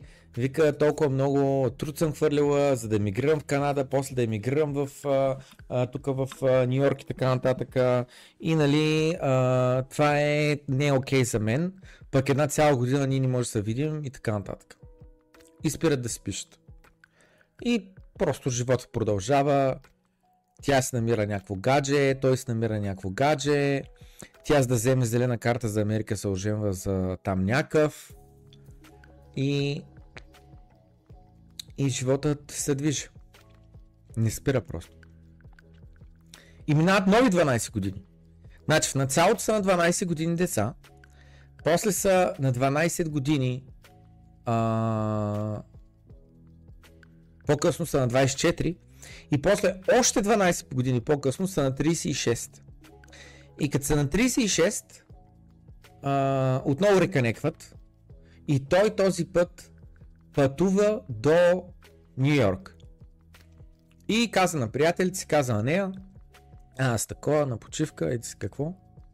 Но реално отива на 100% заради жената. Все още има чувства към нея. Иска да я види. И тя, нали, тя вече се е оженила, нали така, за разделена карта. И не само за разделената карта, но реално с някакъв мъж, но малко по-прибързано стават нещата, защото те, нали, един вид а, а, заедно започват да живеят стои гаджето и просто като да пестят от найем, после оженят, като тя вземе зелена карта, после си какво е така нататък. И двамата са писатели и тя работи като писател. Тъй. И мислята беше следната, че той като идва и тя като среща с него, тя вечерта казва на мъжа си, беше прав, той дойде до Нью Йорк чисто и просто заради мен. Не е тук на никаква почивка, не е не знам с какво, дойде тук за да се види с мен. За да ме види. Защото много. Те не са виждали на живо 24 години. От 12 годишни до 36 годишни. И прекарват там два дена заедно, отиват до статуята на свободата, не знам с какво, тъй, тъй, тъй. И накрая, последната вечер, преди той да се тръгне обратно към Сеул, излизат там на един бар, отиват на вечеря, излизат на един бар, те си лафят цяла вечер. Той накрая си тръгва, вика на Тос, на нейния, на съпруга и трябва да дойдете да му посетите в, трябва да да му посетиш в Сеул. Еди си И тя го изпраща на Убера и той се качва на Убера и тръгва към летището. И една от последните сцени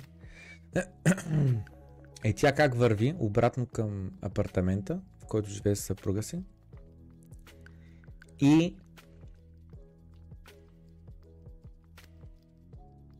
стига до там, съпруга я чака долу, прегръща я и тя почва да плаче.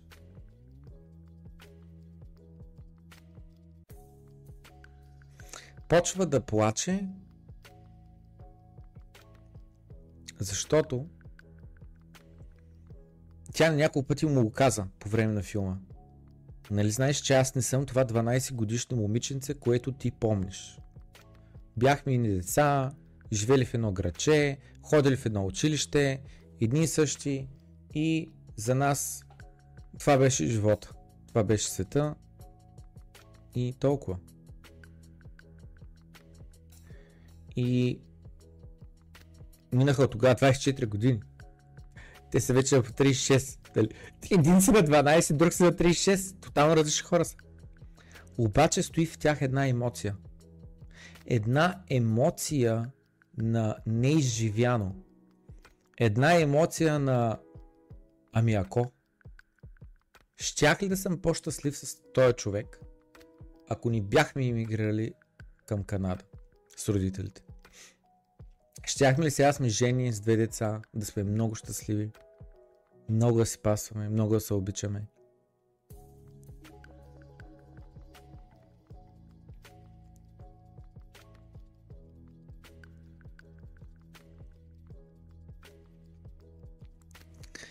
Малко по-рано гледах един филм отново. Каза Black Broke Mountain. Преди малко пуснах анкета. Гледали сте този филм? Да, 3%. Не, още, но го знам и ще го гледам 6%. И не, 91%. Пускам нова анкета. Копирам, защото всеки път грешно го пиша. Гледали ли сте Black Broke Mountain? Филма. Аз съм гледал, защото съм голям фен на Джейк Гиланхал, който е ето актьор. Но освен това във филма участва Хит Леджер. Но когато гледах този филм, не знаех Хит Леджер като актьор. Филм е от 2005 година. С други ми сега сме 2024, Това е филм на 19 години. Това е много стар филм. Значи, препоръчвам Past Lives, въпреки че го разказах. Аз го разказах както аз съм го разбрал през моя поглед, така нататък. Много добър филм е, не случайно има 8 оценка в IMDb. Black Brock Mountain има 7,7 оценка в IMDb. Този филм съм го гледал преди 15 години поне и сега го гледах отново преди на две седмици.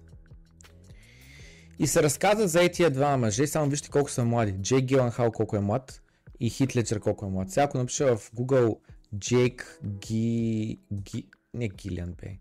Джейк Ги... Ланхал. Вижте колко по-възрастен е. Нали? Вижте колко по-възрастен. Той е още по-възрастен. Та снимка сигурно не е най-последната му първо и второ е а, все пак с а, такова, как се казва, грим, шитни, не знам с какво. Вижте тук, като дете. Та стар е филма, наистина е стар филма, но гледах го сега отново. А, Брокбак, Брокбак, Блек Брок, Брокбак, Брокбак. И аз сега скоро между другото си го мислих това, че Брокбак звучи като така, по една ти чупи гърба, както е та, Брокбак Маунтен, та, Брокбак Маунтен, филма, Хит Леджер много млад и то много млад, все пак филм на 20 години. А, разказа се за двама педали. В пълния смисъл на думите. разказа се за двама педали. И беше ми неприятен за гледане, като гледах преди 15 години, както ми беше неприятен за гледане и сега. В смисъл, някои сцени са ми too gay, too gay, в смисъл, unnatural, разбираш се. Като си, като не си гей, като си стрейт, нали, в смисъл, хетеросексуален, мисля, че е думата, ти е неудобно да гледаш обратни хора.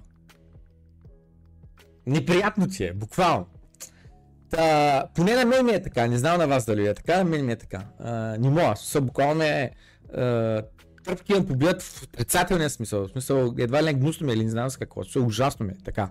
Не знам дали всички са така, съм така. Тъй. А, викаш, като за човек, дето се хвали, че е хетеросексуален, а, интересно, че втори път гледаш гейски филми. Да. Го гледам на ново, за да си го а, припомня, да видя с нови очи а, как ще го видя. Може да го помни доста добре. Филма наистина е добър, а, добре е съставен, добре е предскана цялата история, така нататък. За двама обратни деца пляскат на една планина а, и така нататък.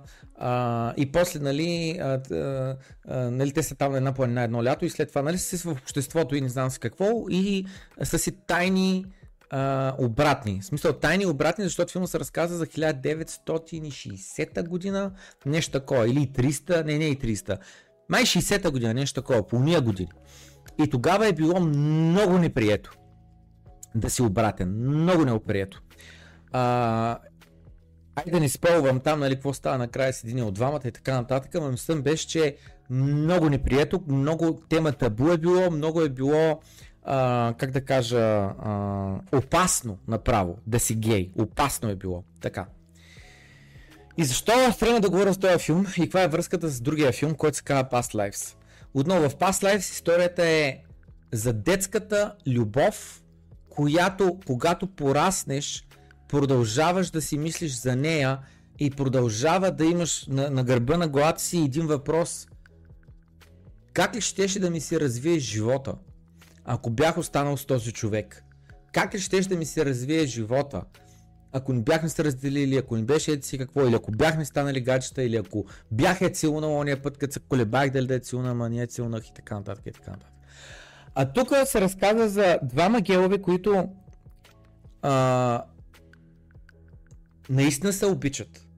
Наистина им е приятна компанията заедно наистина те нали, ходят там за риба, въпреки че май за риба реално не ходиха, язат си там конете, играят си в реката, бегейски работи правят и, и наистина, ма наистина, как да кажа, откровено те се обичат и щото са гелове и физически контакт нали имат.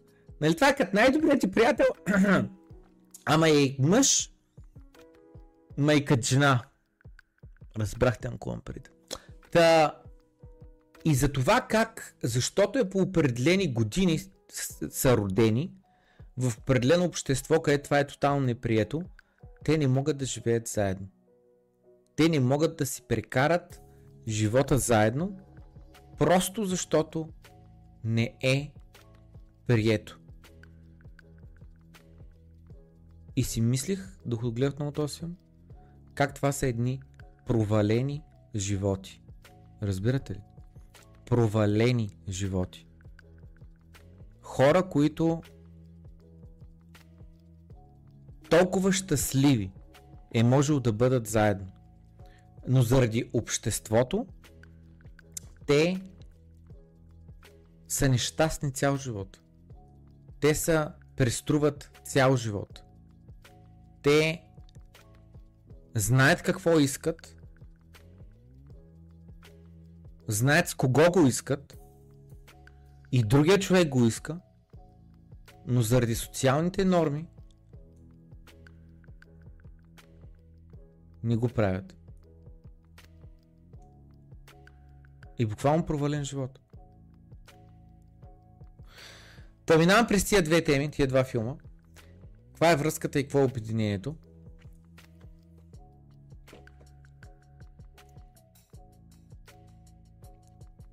Живее се веднъж. Имам си един живот. Няма повече. И е само напред. Next, next, следващия ден, следващия ден. Календара само отмята. Никой не се връща назад. Календара само отмята.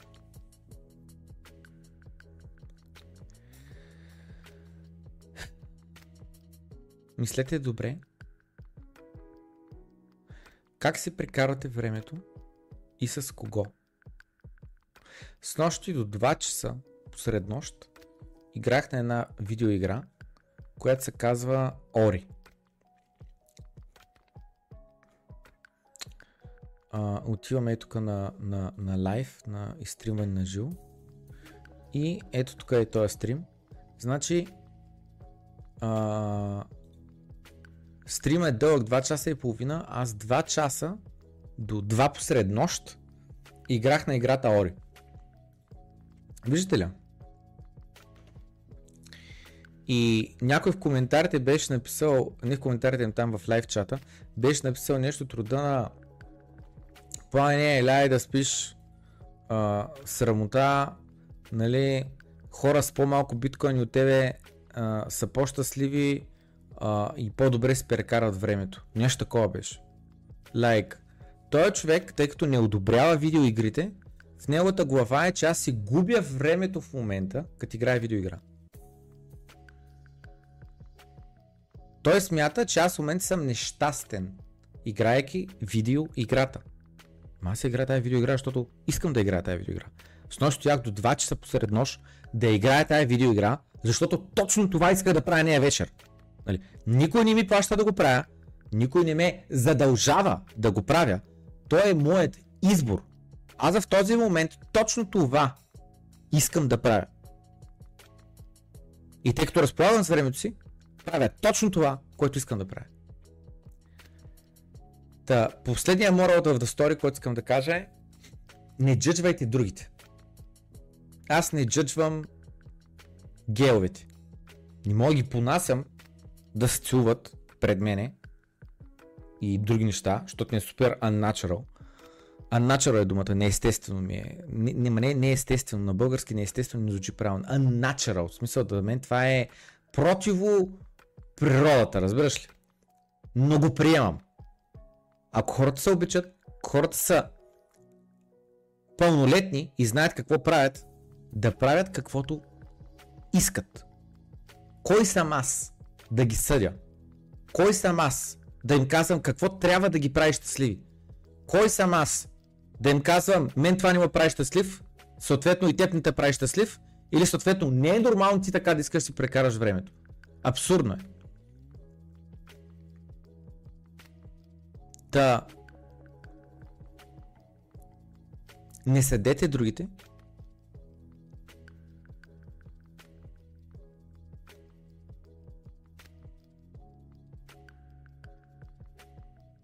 Не се мешайте в работа на другите. Имате само един живот. Наистина. Само един. Аз въобще не вярвам в прераждане и тем подобни неща. Това е което е сега. Няма друго. Това е което е сега. Внимавайте, това е особено за по-младите. По-възрастите вече замина влак. Та, за по-младите. Внимавайте с кого избирате да се прекарате живота. Внимавайте как избирате да си прекарате живота.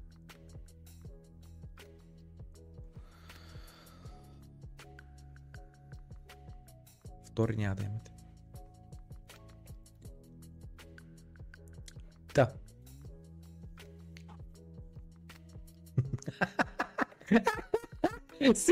Селен Иванов, един живот имаме, убеди ме, бия дислайка и спирам за трима. Айде да не си набиваме депресии сам. Пламена Дуда винаги с топ съдържание и много мотивиращо. Ужас. Идвате вечера в биткоин бара да цъкаме Nintendo и бордови игри. Чакайте само секунда, чакайте само секунда, чакайте само секунда. И сега ще ви покажа сушито. Купил съм суш.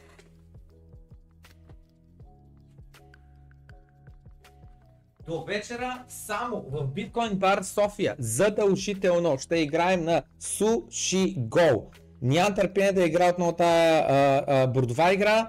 Играл съм е само веднъж преди 2-3 години и ми е останал 3 години, ми е останал толкова добър спомен. Надявам се наистина е толкова забавна и толкова яка, колкото я помня.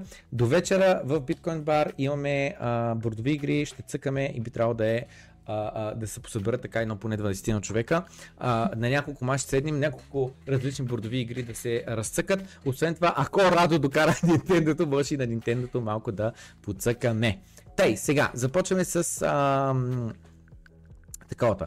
Започваме с а, ETF-те. Значи, първо започвам с факта, че започна войната за ниските такси поради свободният пазар на а, таковата. Значи влизам в LinkedIn си само за момент, защото там доста добре го а, написах. А, просто ще го преведа от там взето. Само за момент.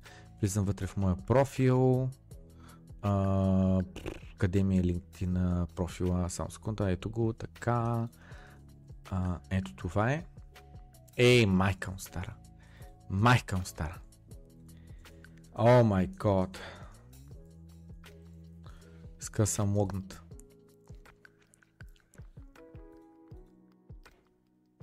Тъй. Ако случайно не сте вътре в, ако сте в LinkedIn, може да ме последвате Пламен Андонов. Поста ми събра 320 лайка. В смисъл, доста съм впечатлен.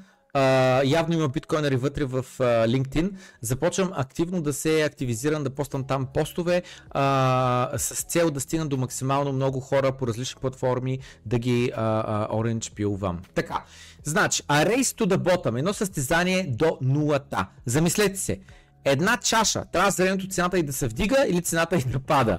И нали, живота, в който живеем, измамния свят, създаден от фиатните валути, цената само се вдига на чашите, до реално трябва да пада. Защото трябва да се измислят все по-ефективни, а, на начин с все по-малко енергия, по-малко суровина, с все по-голяма автоматизация от изкуствен интелект, от роботика и така нататък, цената да пада, а не да се вдига, тъй като всяка една иновация, оптимизация води до по-низки цени. Така.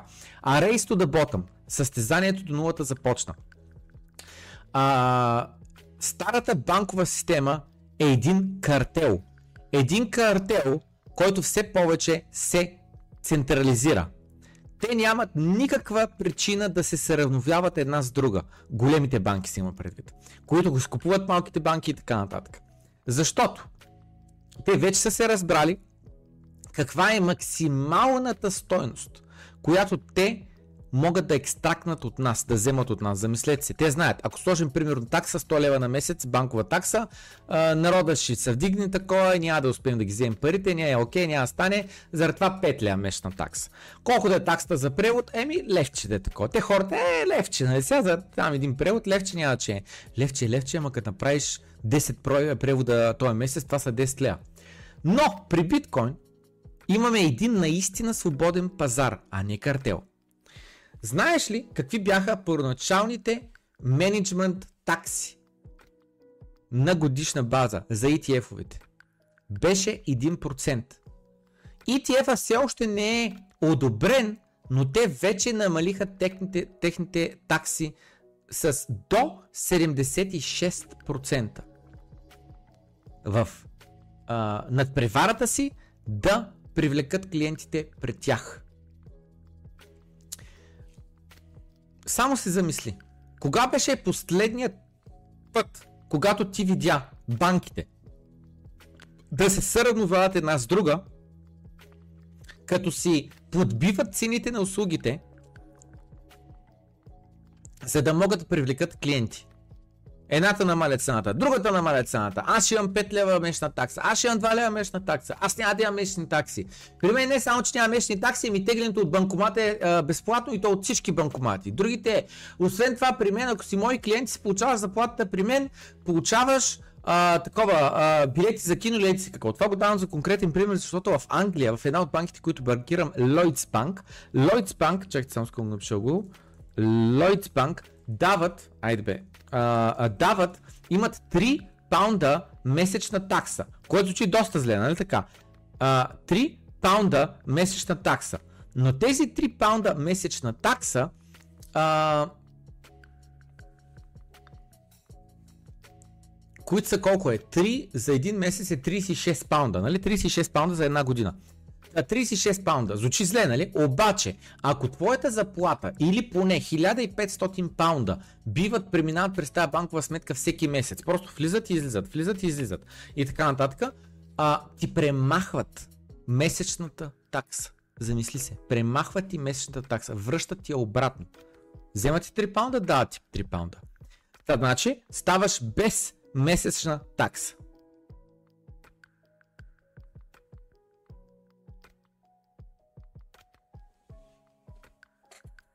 И, освен това, другото интересно нещо е, че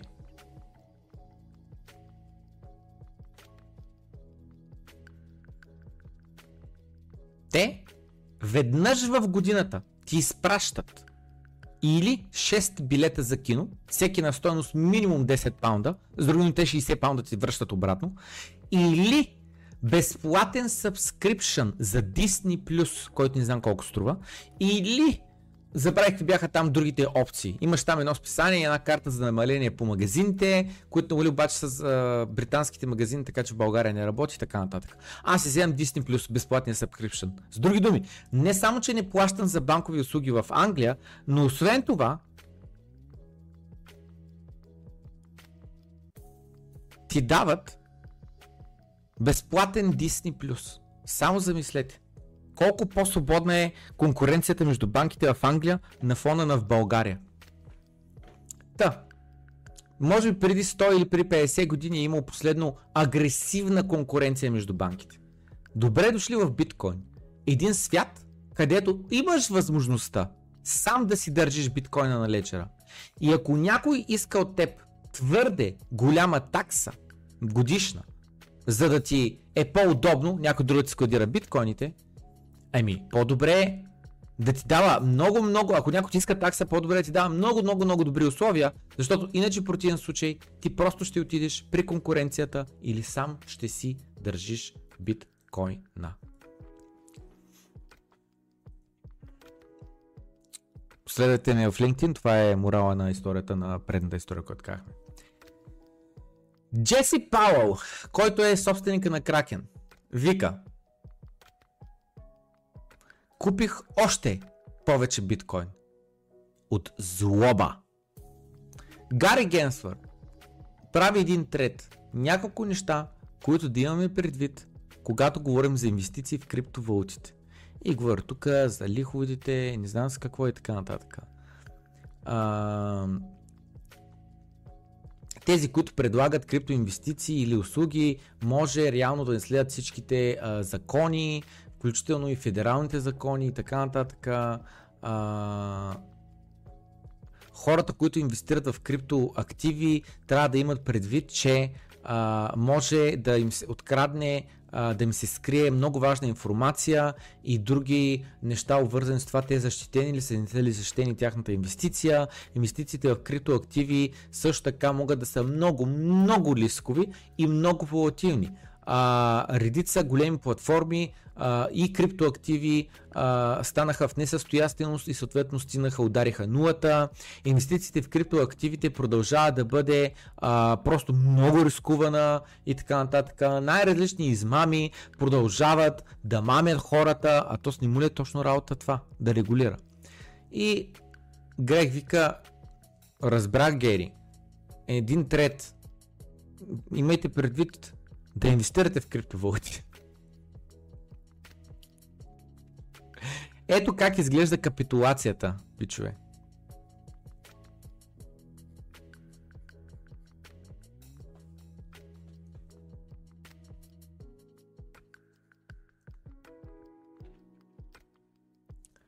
The Security Exchange Commission с глава Гари Генсор твитнаха твит, в който те казаха, че Spot Bitcoin ETF е одобрен. Сега трябва да намеря новината. Само за момент. Твита. Ето го твита. Обаче е стрит. Ето го и другия твит. Обаче и той е стрит. Някой обаче беше поснал с а, таковата. Някой беше поснал с а, скриншотите. Сега не мога да го намеря естествено,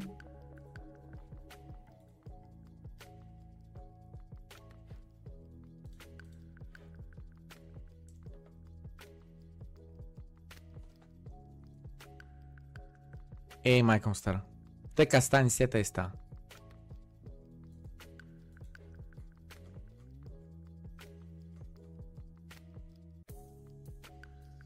Ми няма че не, ма разбрахте.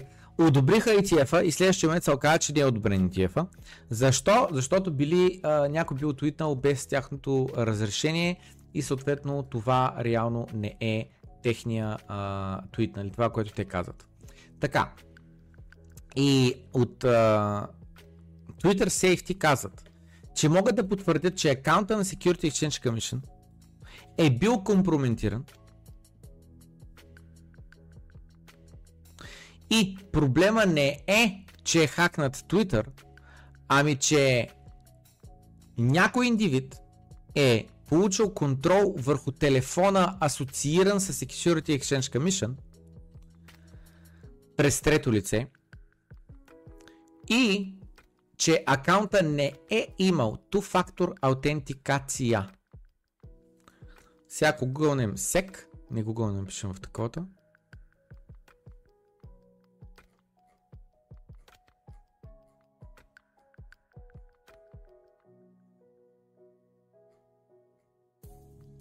И за жалост не излиза това, което търсих. Но мислята беше следната, че а, е, чакам малко, може би ако цъкна Bitcoin Archive, може би той го е твитнал. А, че това, което стана е, че а,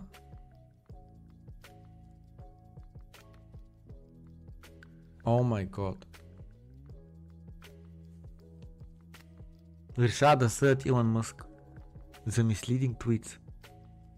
Само забележите, Security Exchange Commission твитва, внимайте какво четете в интернет. Най-добрият сорс за информация сме ние. А в същото време те твитнаха фалшива новина. Но след това, добре, само за мен, че някой ми звъни по телефона вече.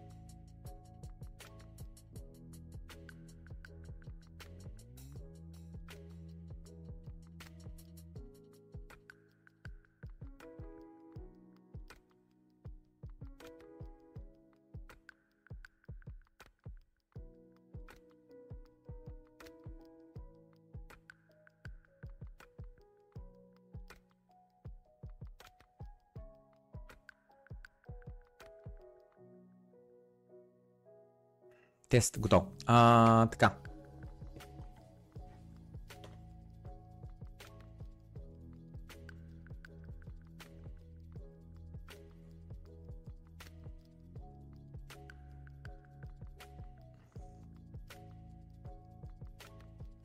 И ето.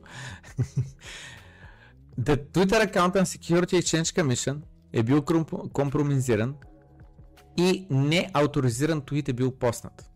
Security Exchange Commission не е одобрил листването на ETF-ове. И Едвард Сноуден. Jesus Christ, Gary, get your shit together. You had one job.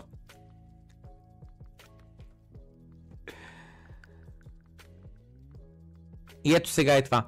По същия начин, по който Security Exchange Commission изисква от публичните компании да си носят кръста, да носят отговорност, когато те направят нещо, което мести яко пазара, то по същия начин Конгреса, правителството т.е. трябва да изисква от Security Exchange Commission и те да си носят отговорността за това, че ликвидираха по данни, които чувам, но за мен са непотвърдени, 1 милиард долара в вид на позиции. Представете ли си? 1 милиард долара.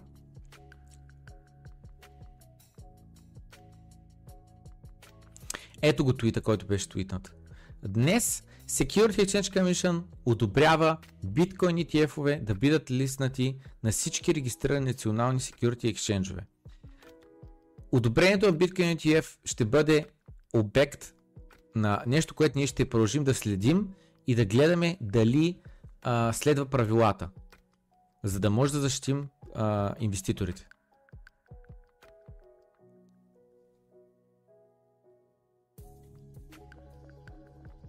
Гледайте какво движение, гледайте. От 46,800 скача на 47,900. 1000 долара нагоре. След което се разбира, че това е фейк нюс и пада надолу до 44,900. Ви представяте ли си? Буквално 3000 долара движение.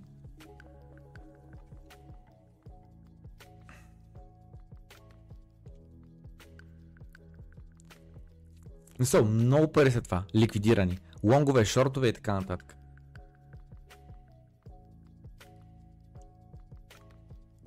Сега това е наистина, това е големият въпрос. Дали този твит е бил подготвен и е бил в драфт в uh, подготвени и някой го е изпратил, докато все още не трябва да бъде изпратен, или някой, който получава достъп до акаунта по един или друг начин, написва на бързо твита и го твитва. Не знам кое от двете. Но ако твита е бил подготвен, това означава, че са били готови да, да приемат наистина самия ETF. Друг интересен въпрос е дали в момента сега те ще използват това нещо като извинение, за да кажат, еми не може да одобрим Bitcoin ETF.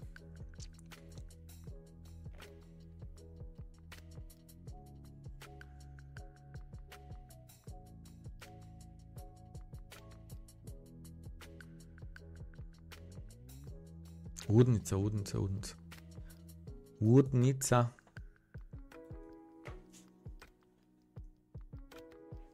Тагнахте в Patreon новини. Да, да, да, ами аз нали го бях отворил. Да.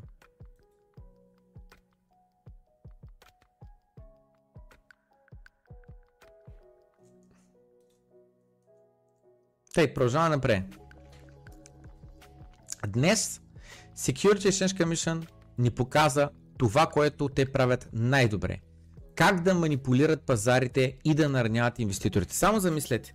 1 милиард долара ликвидации. Това са хора, които са имали очакване. Цената падне, цената се вдигне, няма значение. Движението в двете посоки първо биват ликвидирани едните, после биват ликвидирани другите. Смятате колко много хора нямат никаква вина за тая волатилност. Тая волатилност е неестествена, цената на биткоин да се придвижи 10% за една минута или две минути, там няма значение. А, и това нещо се създава от Security Exchange Commission. Сега според теб, според вас, някой ще подаде ли оставка? Някой от а, а, сека? Гари Генса ще пусне ли оставка? Е, еди си кой, който отговаря за Twitter акаунта, ще пусне ли оставка? Защото той е виновен и е, струвал много пари на много хора. Не. Не. Носена отговорност няма да има. Никой няма да бъде наказан. Престъпление не е извършено. Но, но а, как се каже, но Илон Мъск тръгнаха да му държат сметка, за дето твитва на тема Dogecoin. И цената му се премества в момента, в който той спомене Dogecoin. Представяш ли се?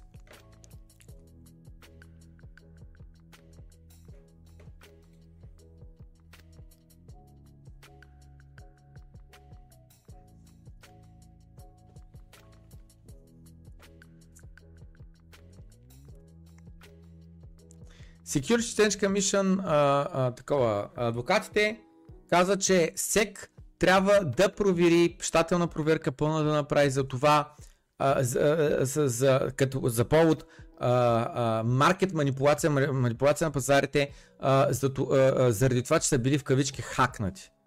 Нали? Само замислете се, абсолютно трябва да направят пълна проверка и някой да носи отговорност. Life comes at you fast, имаш един коментар. Намерихме кой е хакера.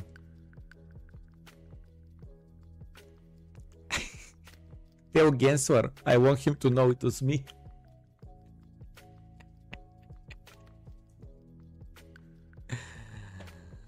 The Sec Intern, The Cointelegraph Intern. Сещате ли се, да ти имаше фалшиви новини, че е одобрени TF-а, защото Cointelegraph бяха а, а, а, твитнали че, че се е случило и всички други почнаха да ретвитват и после се оказа, че е фейк нюс. И това бяха The Cointelegraph Intern, нали? И след това The Sec Intern показа как се правят нещата.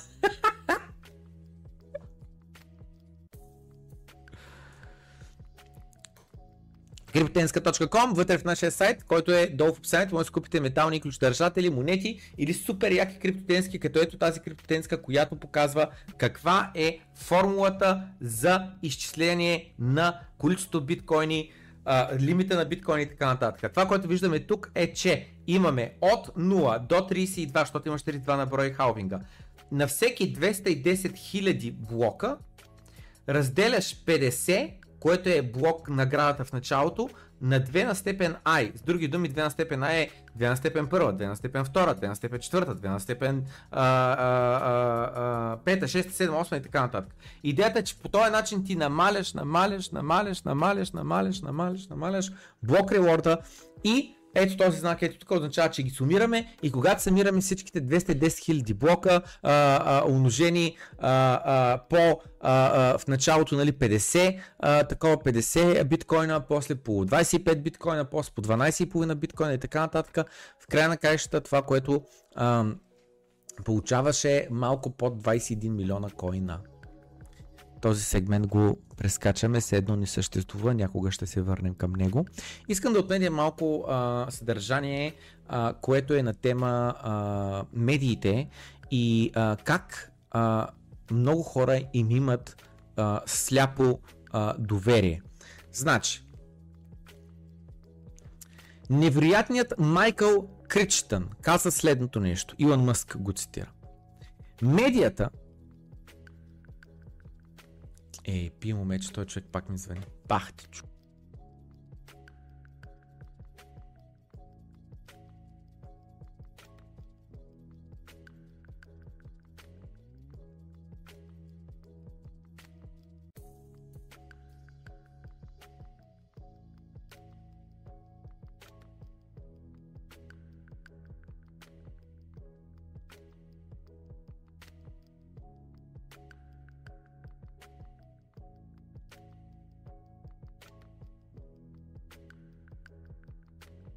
Ах ти чукундъра човек. Звъня ми 10 пъти. Така, сега. А, служител на А1. А, а, подписа се договор за по-бърз интернет, плаща са таксата и след което се оказва, разбираш ли, ми той кабела до вас той не е оптичен, той въобще не поддържа такава скорост и аз чуя, че той интернет е бавен. Аз плащам и не получавам услугата. И само защото съм технически грамотен, нали, не знам как да проверя интернет скоростта и да проверя аджаба от рутера ли, от какво е, нали, къде се губи този интернет. И накрая да кажа, пичо, имате проблем. Те като нямаме проблем, бе, викам, а сигурни ли сте? И като провериха се оказа, че то просто няма бърз интернет до тук. айде, че плащай там всеки месец а, а, три пъти по-бърза скорост. Някакъв пълен майтап. Тъй. А, да. Кариерите в медията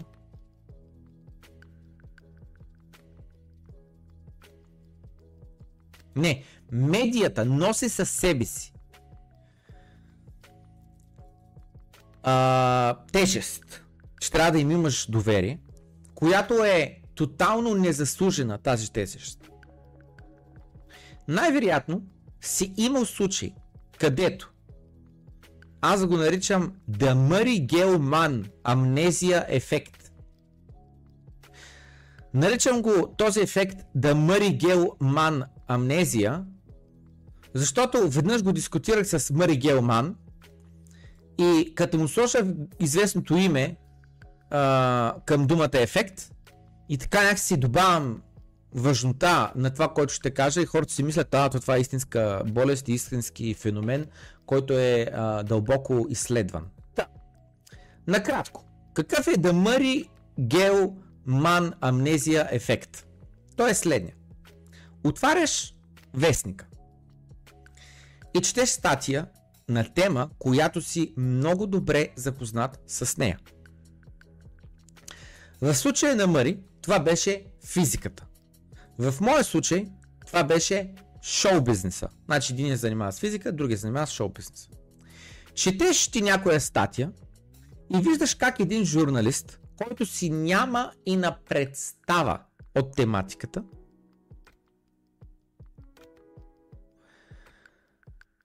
от фактите или изобщо за каквото той пише. Често статията е толкова мега зле написана, толкова погрешно показва фактите, че общо взето пише някакви пълни простоти, които що годе имат лойка в главата на този необразован човек, но реално когато се познат с тематиката се чуеш то с какво каза, ако няма никаква лойка. Наричам го това нещо Мокрите улици карат да вали дъжд. Разбирате ли? Не валението на дъжд води до мокри улици, ами като имаш мокри улици, значи ще вали дъжд. И в вестниците и по медиите като цяло по новините е пълно с такива истории. Пускам нова анкета, старта анкета беше гледали сте Brokeback Mountain, да 14%, не 86%. Това е най-хубавият гейски филм, който съм гледал, гледайте го. Тей, а, следващата анкета е следната. А, чели ли сте статия от голяма медия или вестник или нещо друго по новините, което да е тотално грешно. Тотално, което да е напълно, напълно грешно. Нали? И вие да го знаете, че е така. Защото вие сте добре запознати с тематиката. Без значение дали покриват нещо в чужбина, нещо за някой супер корумпиран политик, който вие го знаете, че е такъв, обаче те го а, слагат като а, такова Исус Христос, като най-верният и най-добрият човечец и така нататък. Без значение на, на каква тематика да е. Няма никакво значение. Но нещо, което вие сте добре запознати и вас не могат да ви излъжат на тая тематика. При мен това се случи, като бях в Англия. Забравих на каква тематика беше, гледах новините от тогава редовно и изведнъж покриха някаква а, тематика и казаха толкова много глупости, че казах holy shit.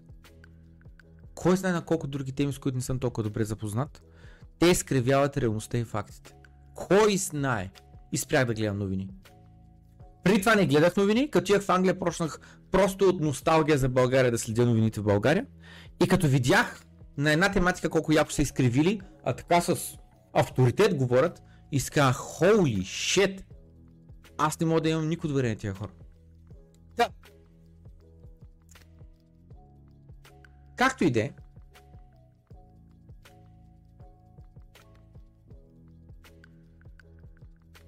четете си вие статията във вестника и се подхилквате на това как грешно са представили историята. Били мокри улиците, съответно живали дъжд. Не бе, валял е дъжд. Заради това са мокри улиците. И след това обръщате страницата и започвате да четете нещо друго. За новини за държавата или извън държавата. И четете останалата част от вестника и някак си си мислите, че това, което сега четете, е със сигурност много по-точно, ясно и правилно.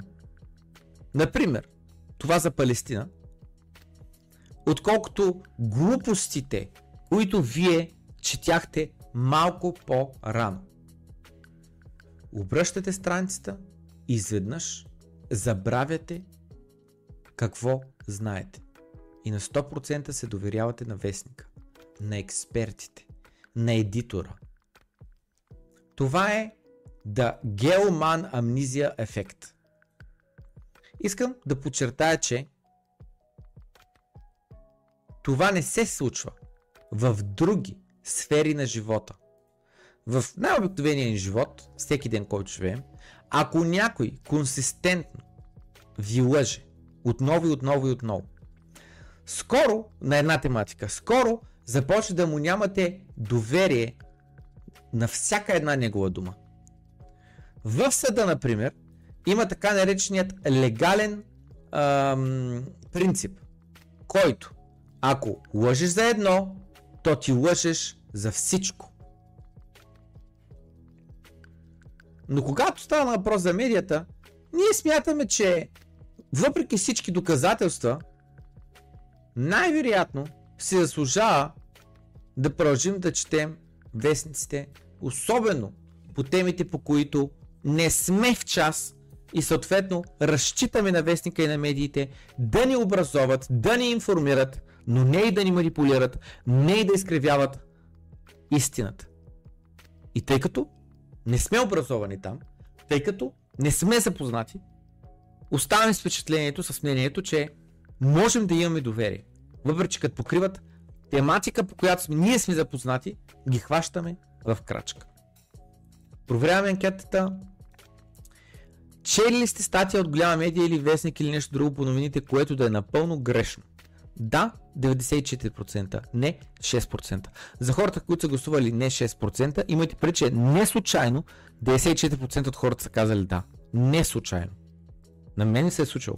Биткоин, например. Знаете какви глупости, лъжи, манипулации, се, глупости отново се постат по медиите. Знаете. И като знаете как там лъжат, манипулират, изкривяват, акцентират върху шума, замислете се. Дали не го правят и за хиляда една други тематики. За всички. Ще продължим с доброто крипто, може би утре. Желая ви приятна лека вечер. Напомням, че тази вечер ще се видим в Bitcoin Bar София да цъкаме бордови игри и видеоигри и ще има среща, може би, на една друга биткоин общност. Покрай Иван от Бриз. Освен това, ви напомням, че ако се регистрирате през рефералния линк на Bonex ще получите 10 USDT бонус. Освен това, ако цените всичкото време прекарано в създаване на тези стримове, цялата работа покрай общността, може да станете патреони. Но без да ставате патреони, напълно безплатно, можете да гледате влоговете от а, такова, от Салвадор. Пускам анкета. А, гледахте ли влоговете от Салвадор? Гледахте ли гледахте ли влоговете от Салвадор? Да или не? Значи, качил съм един влог, втори влог, трети влог, четвърти влог. Четири влога от Салвадор са качени. Четири влога. 47 минути, 28 минути, 27 минути, 23 минути. Значи това е 2 часа съдържание от Салвадор, има което може да гледате напълно безплатно. Не е нужно да сте Патреон. Просто отваряте а, страницата на Патреона, скровате надолу и си пускате напълно безплатно тези видеа. Казвам ви го. Ако оценявате труда, винаги може да станете Патреон, да подкрепите канала, да влезете в Дискорда, да пишете в скритите канали, да пишете в публичните канали и така нататък. Лека вечер желая, всичко добро и до скоро среща. И не гледайте твърде много гейски филмове.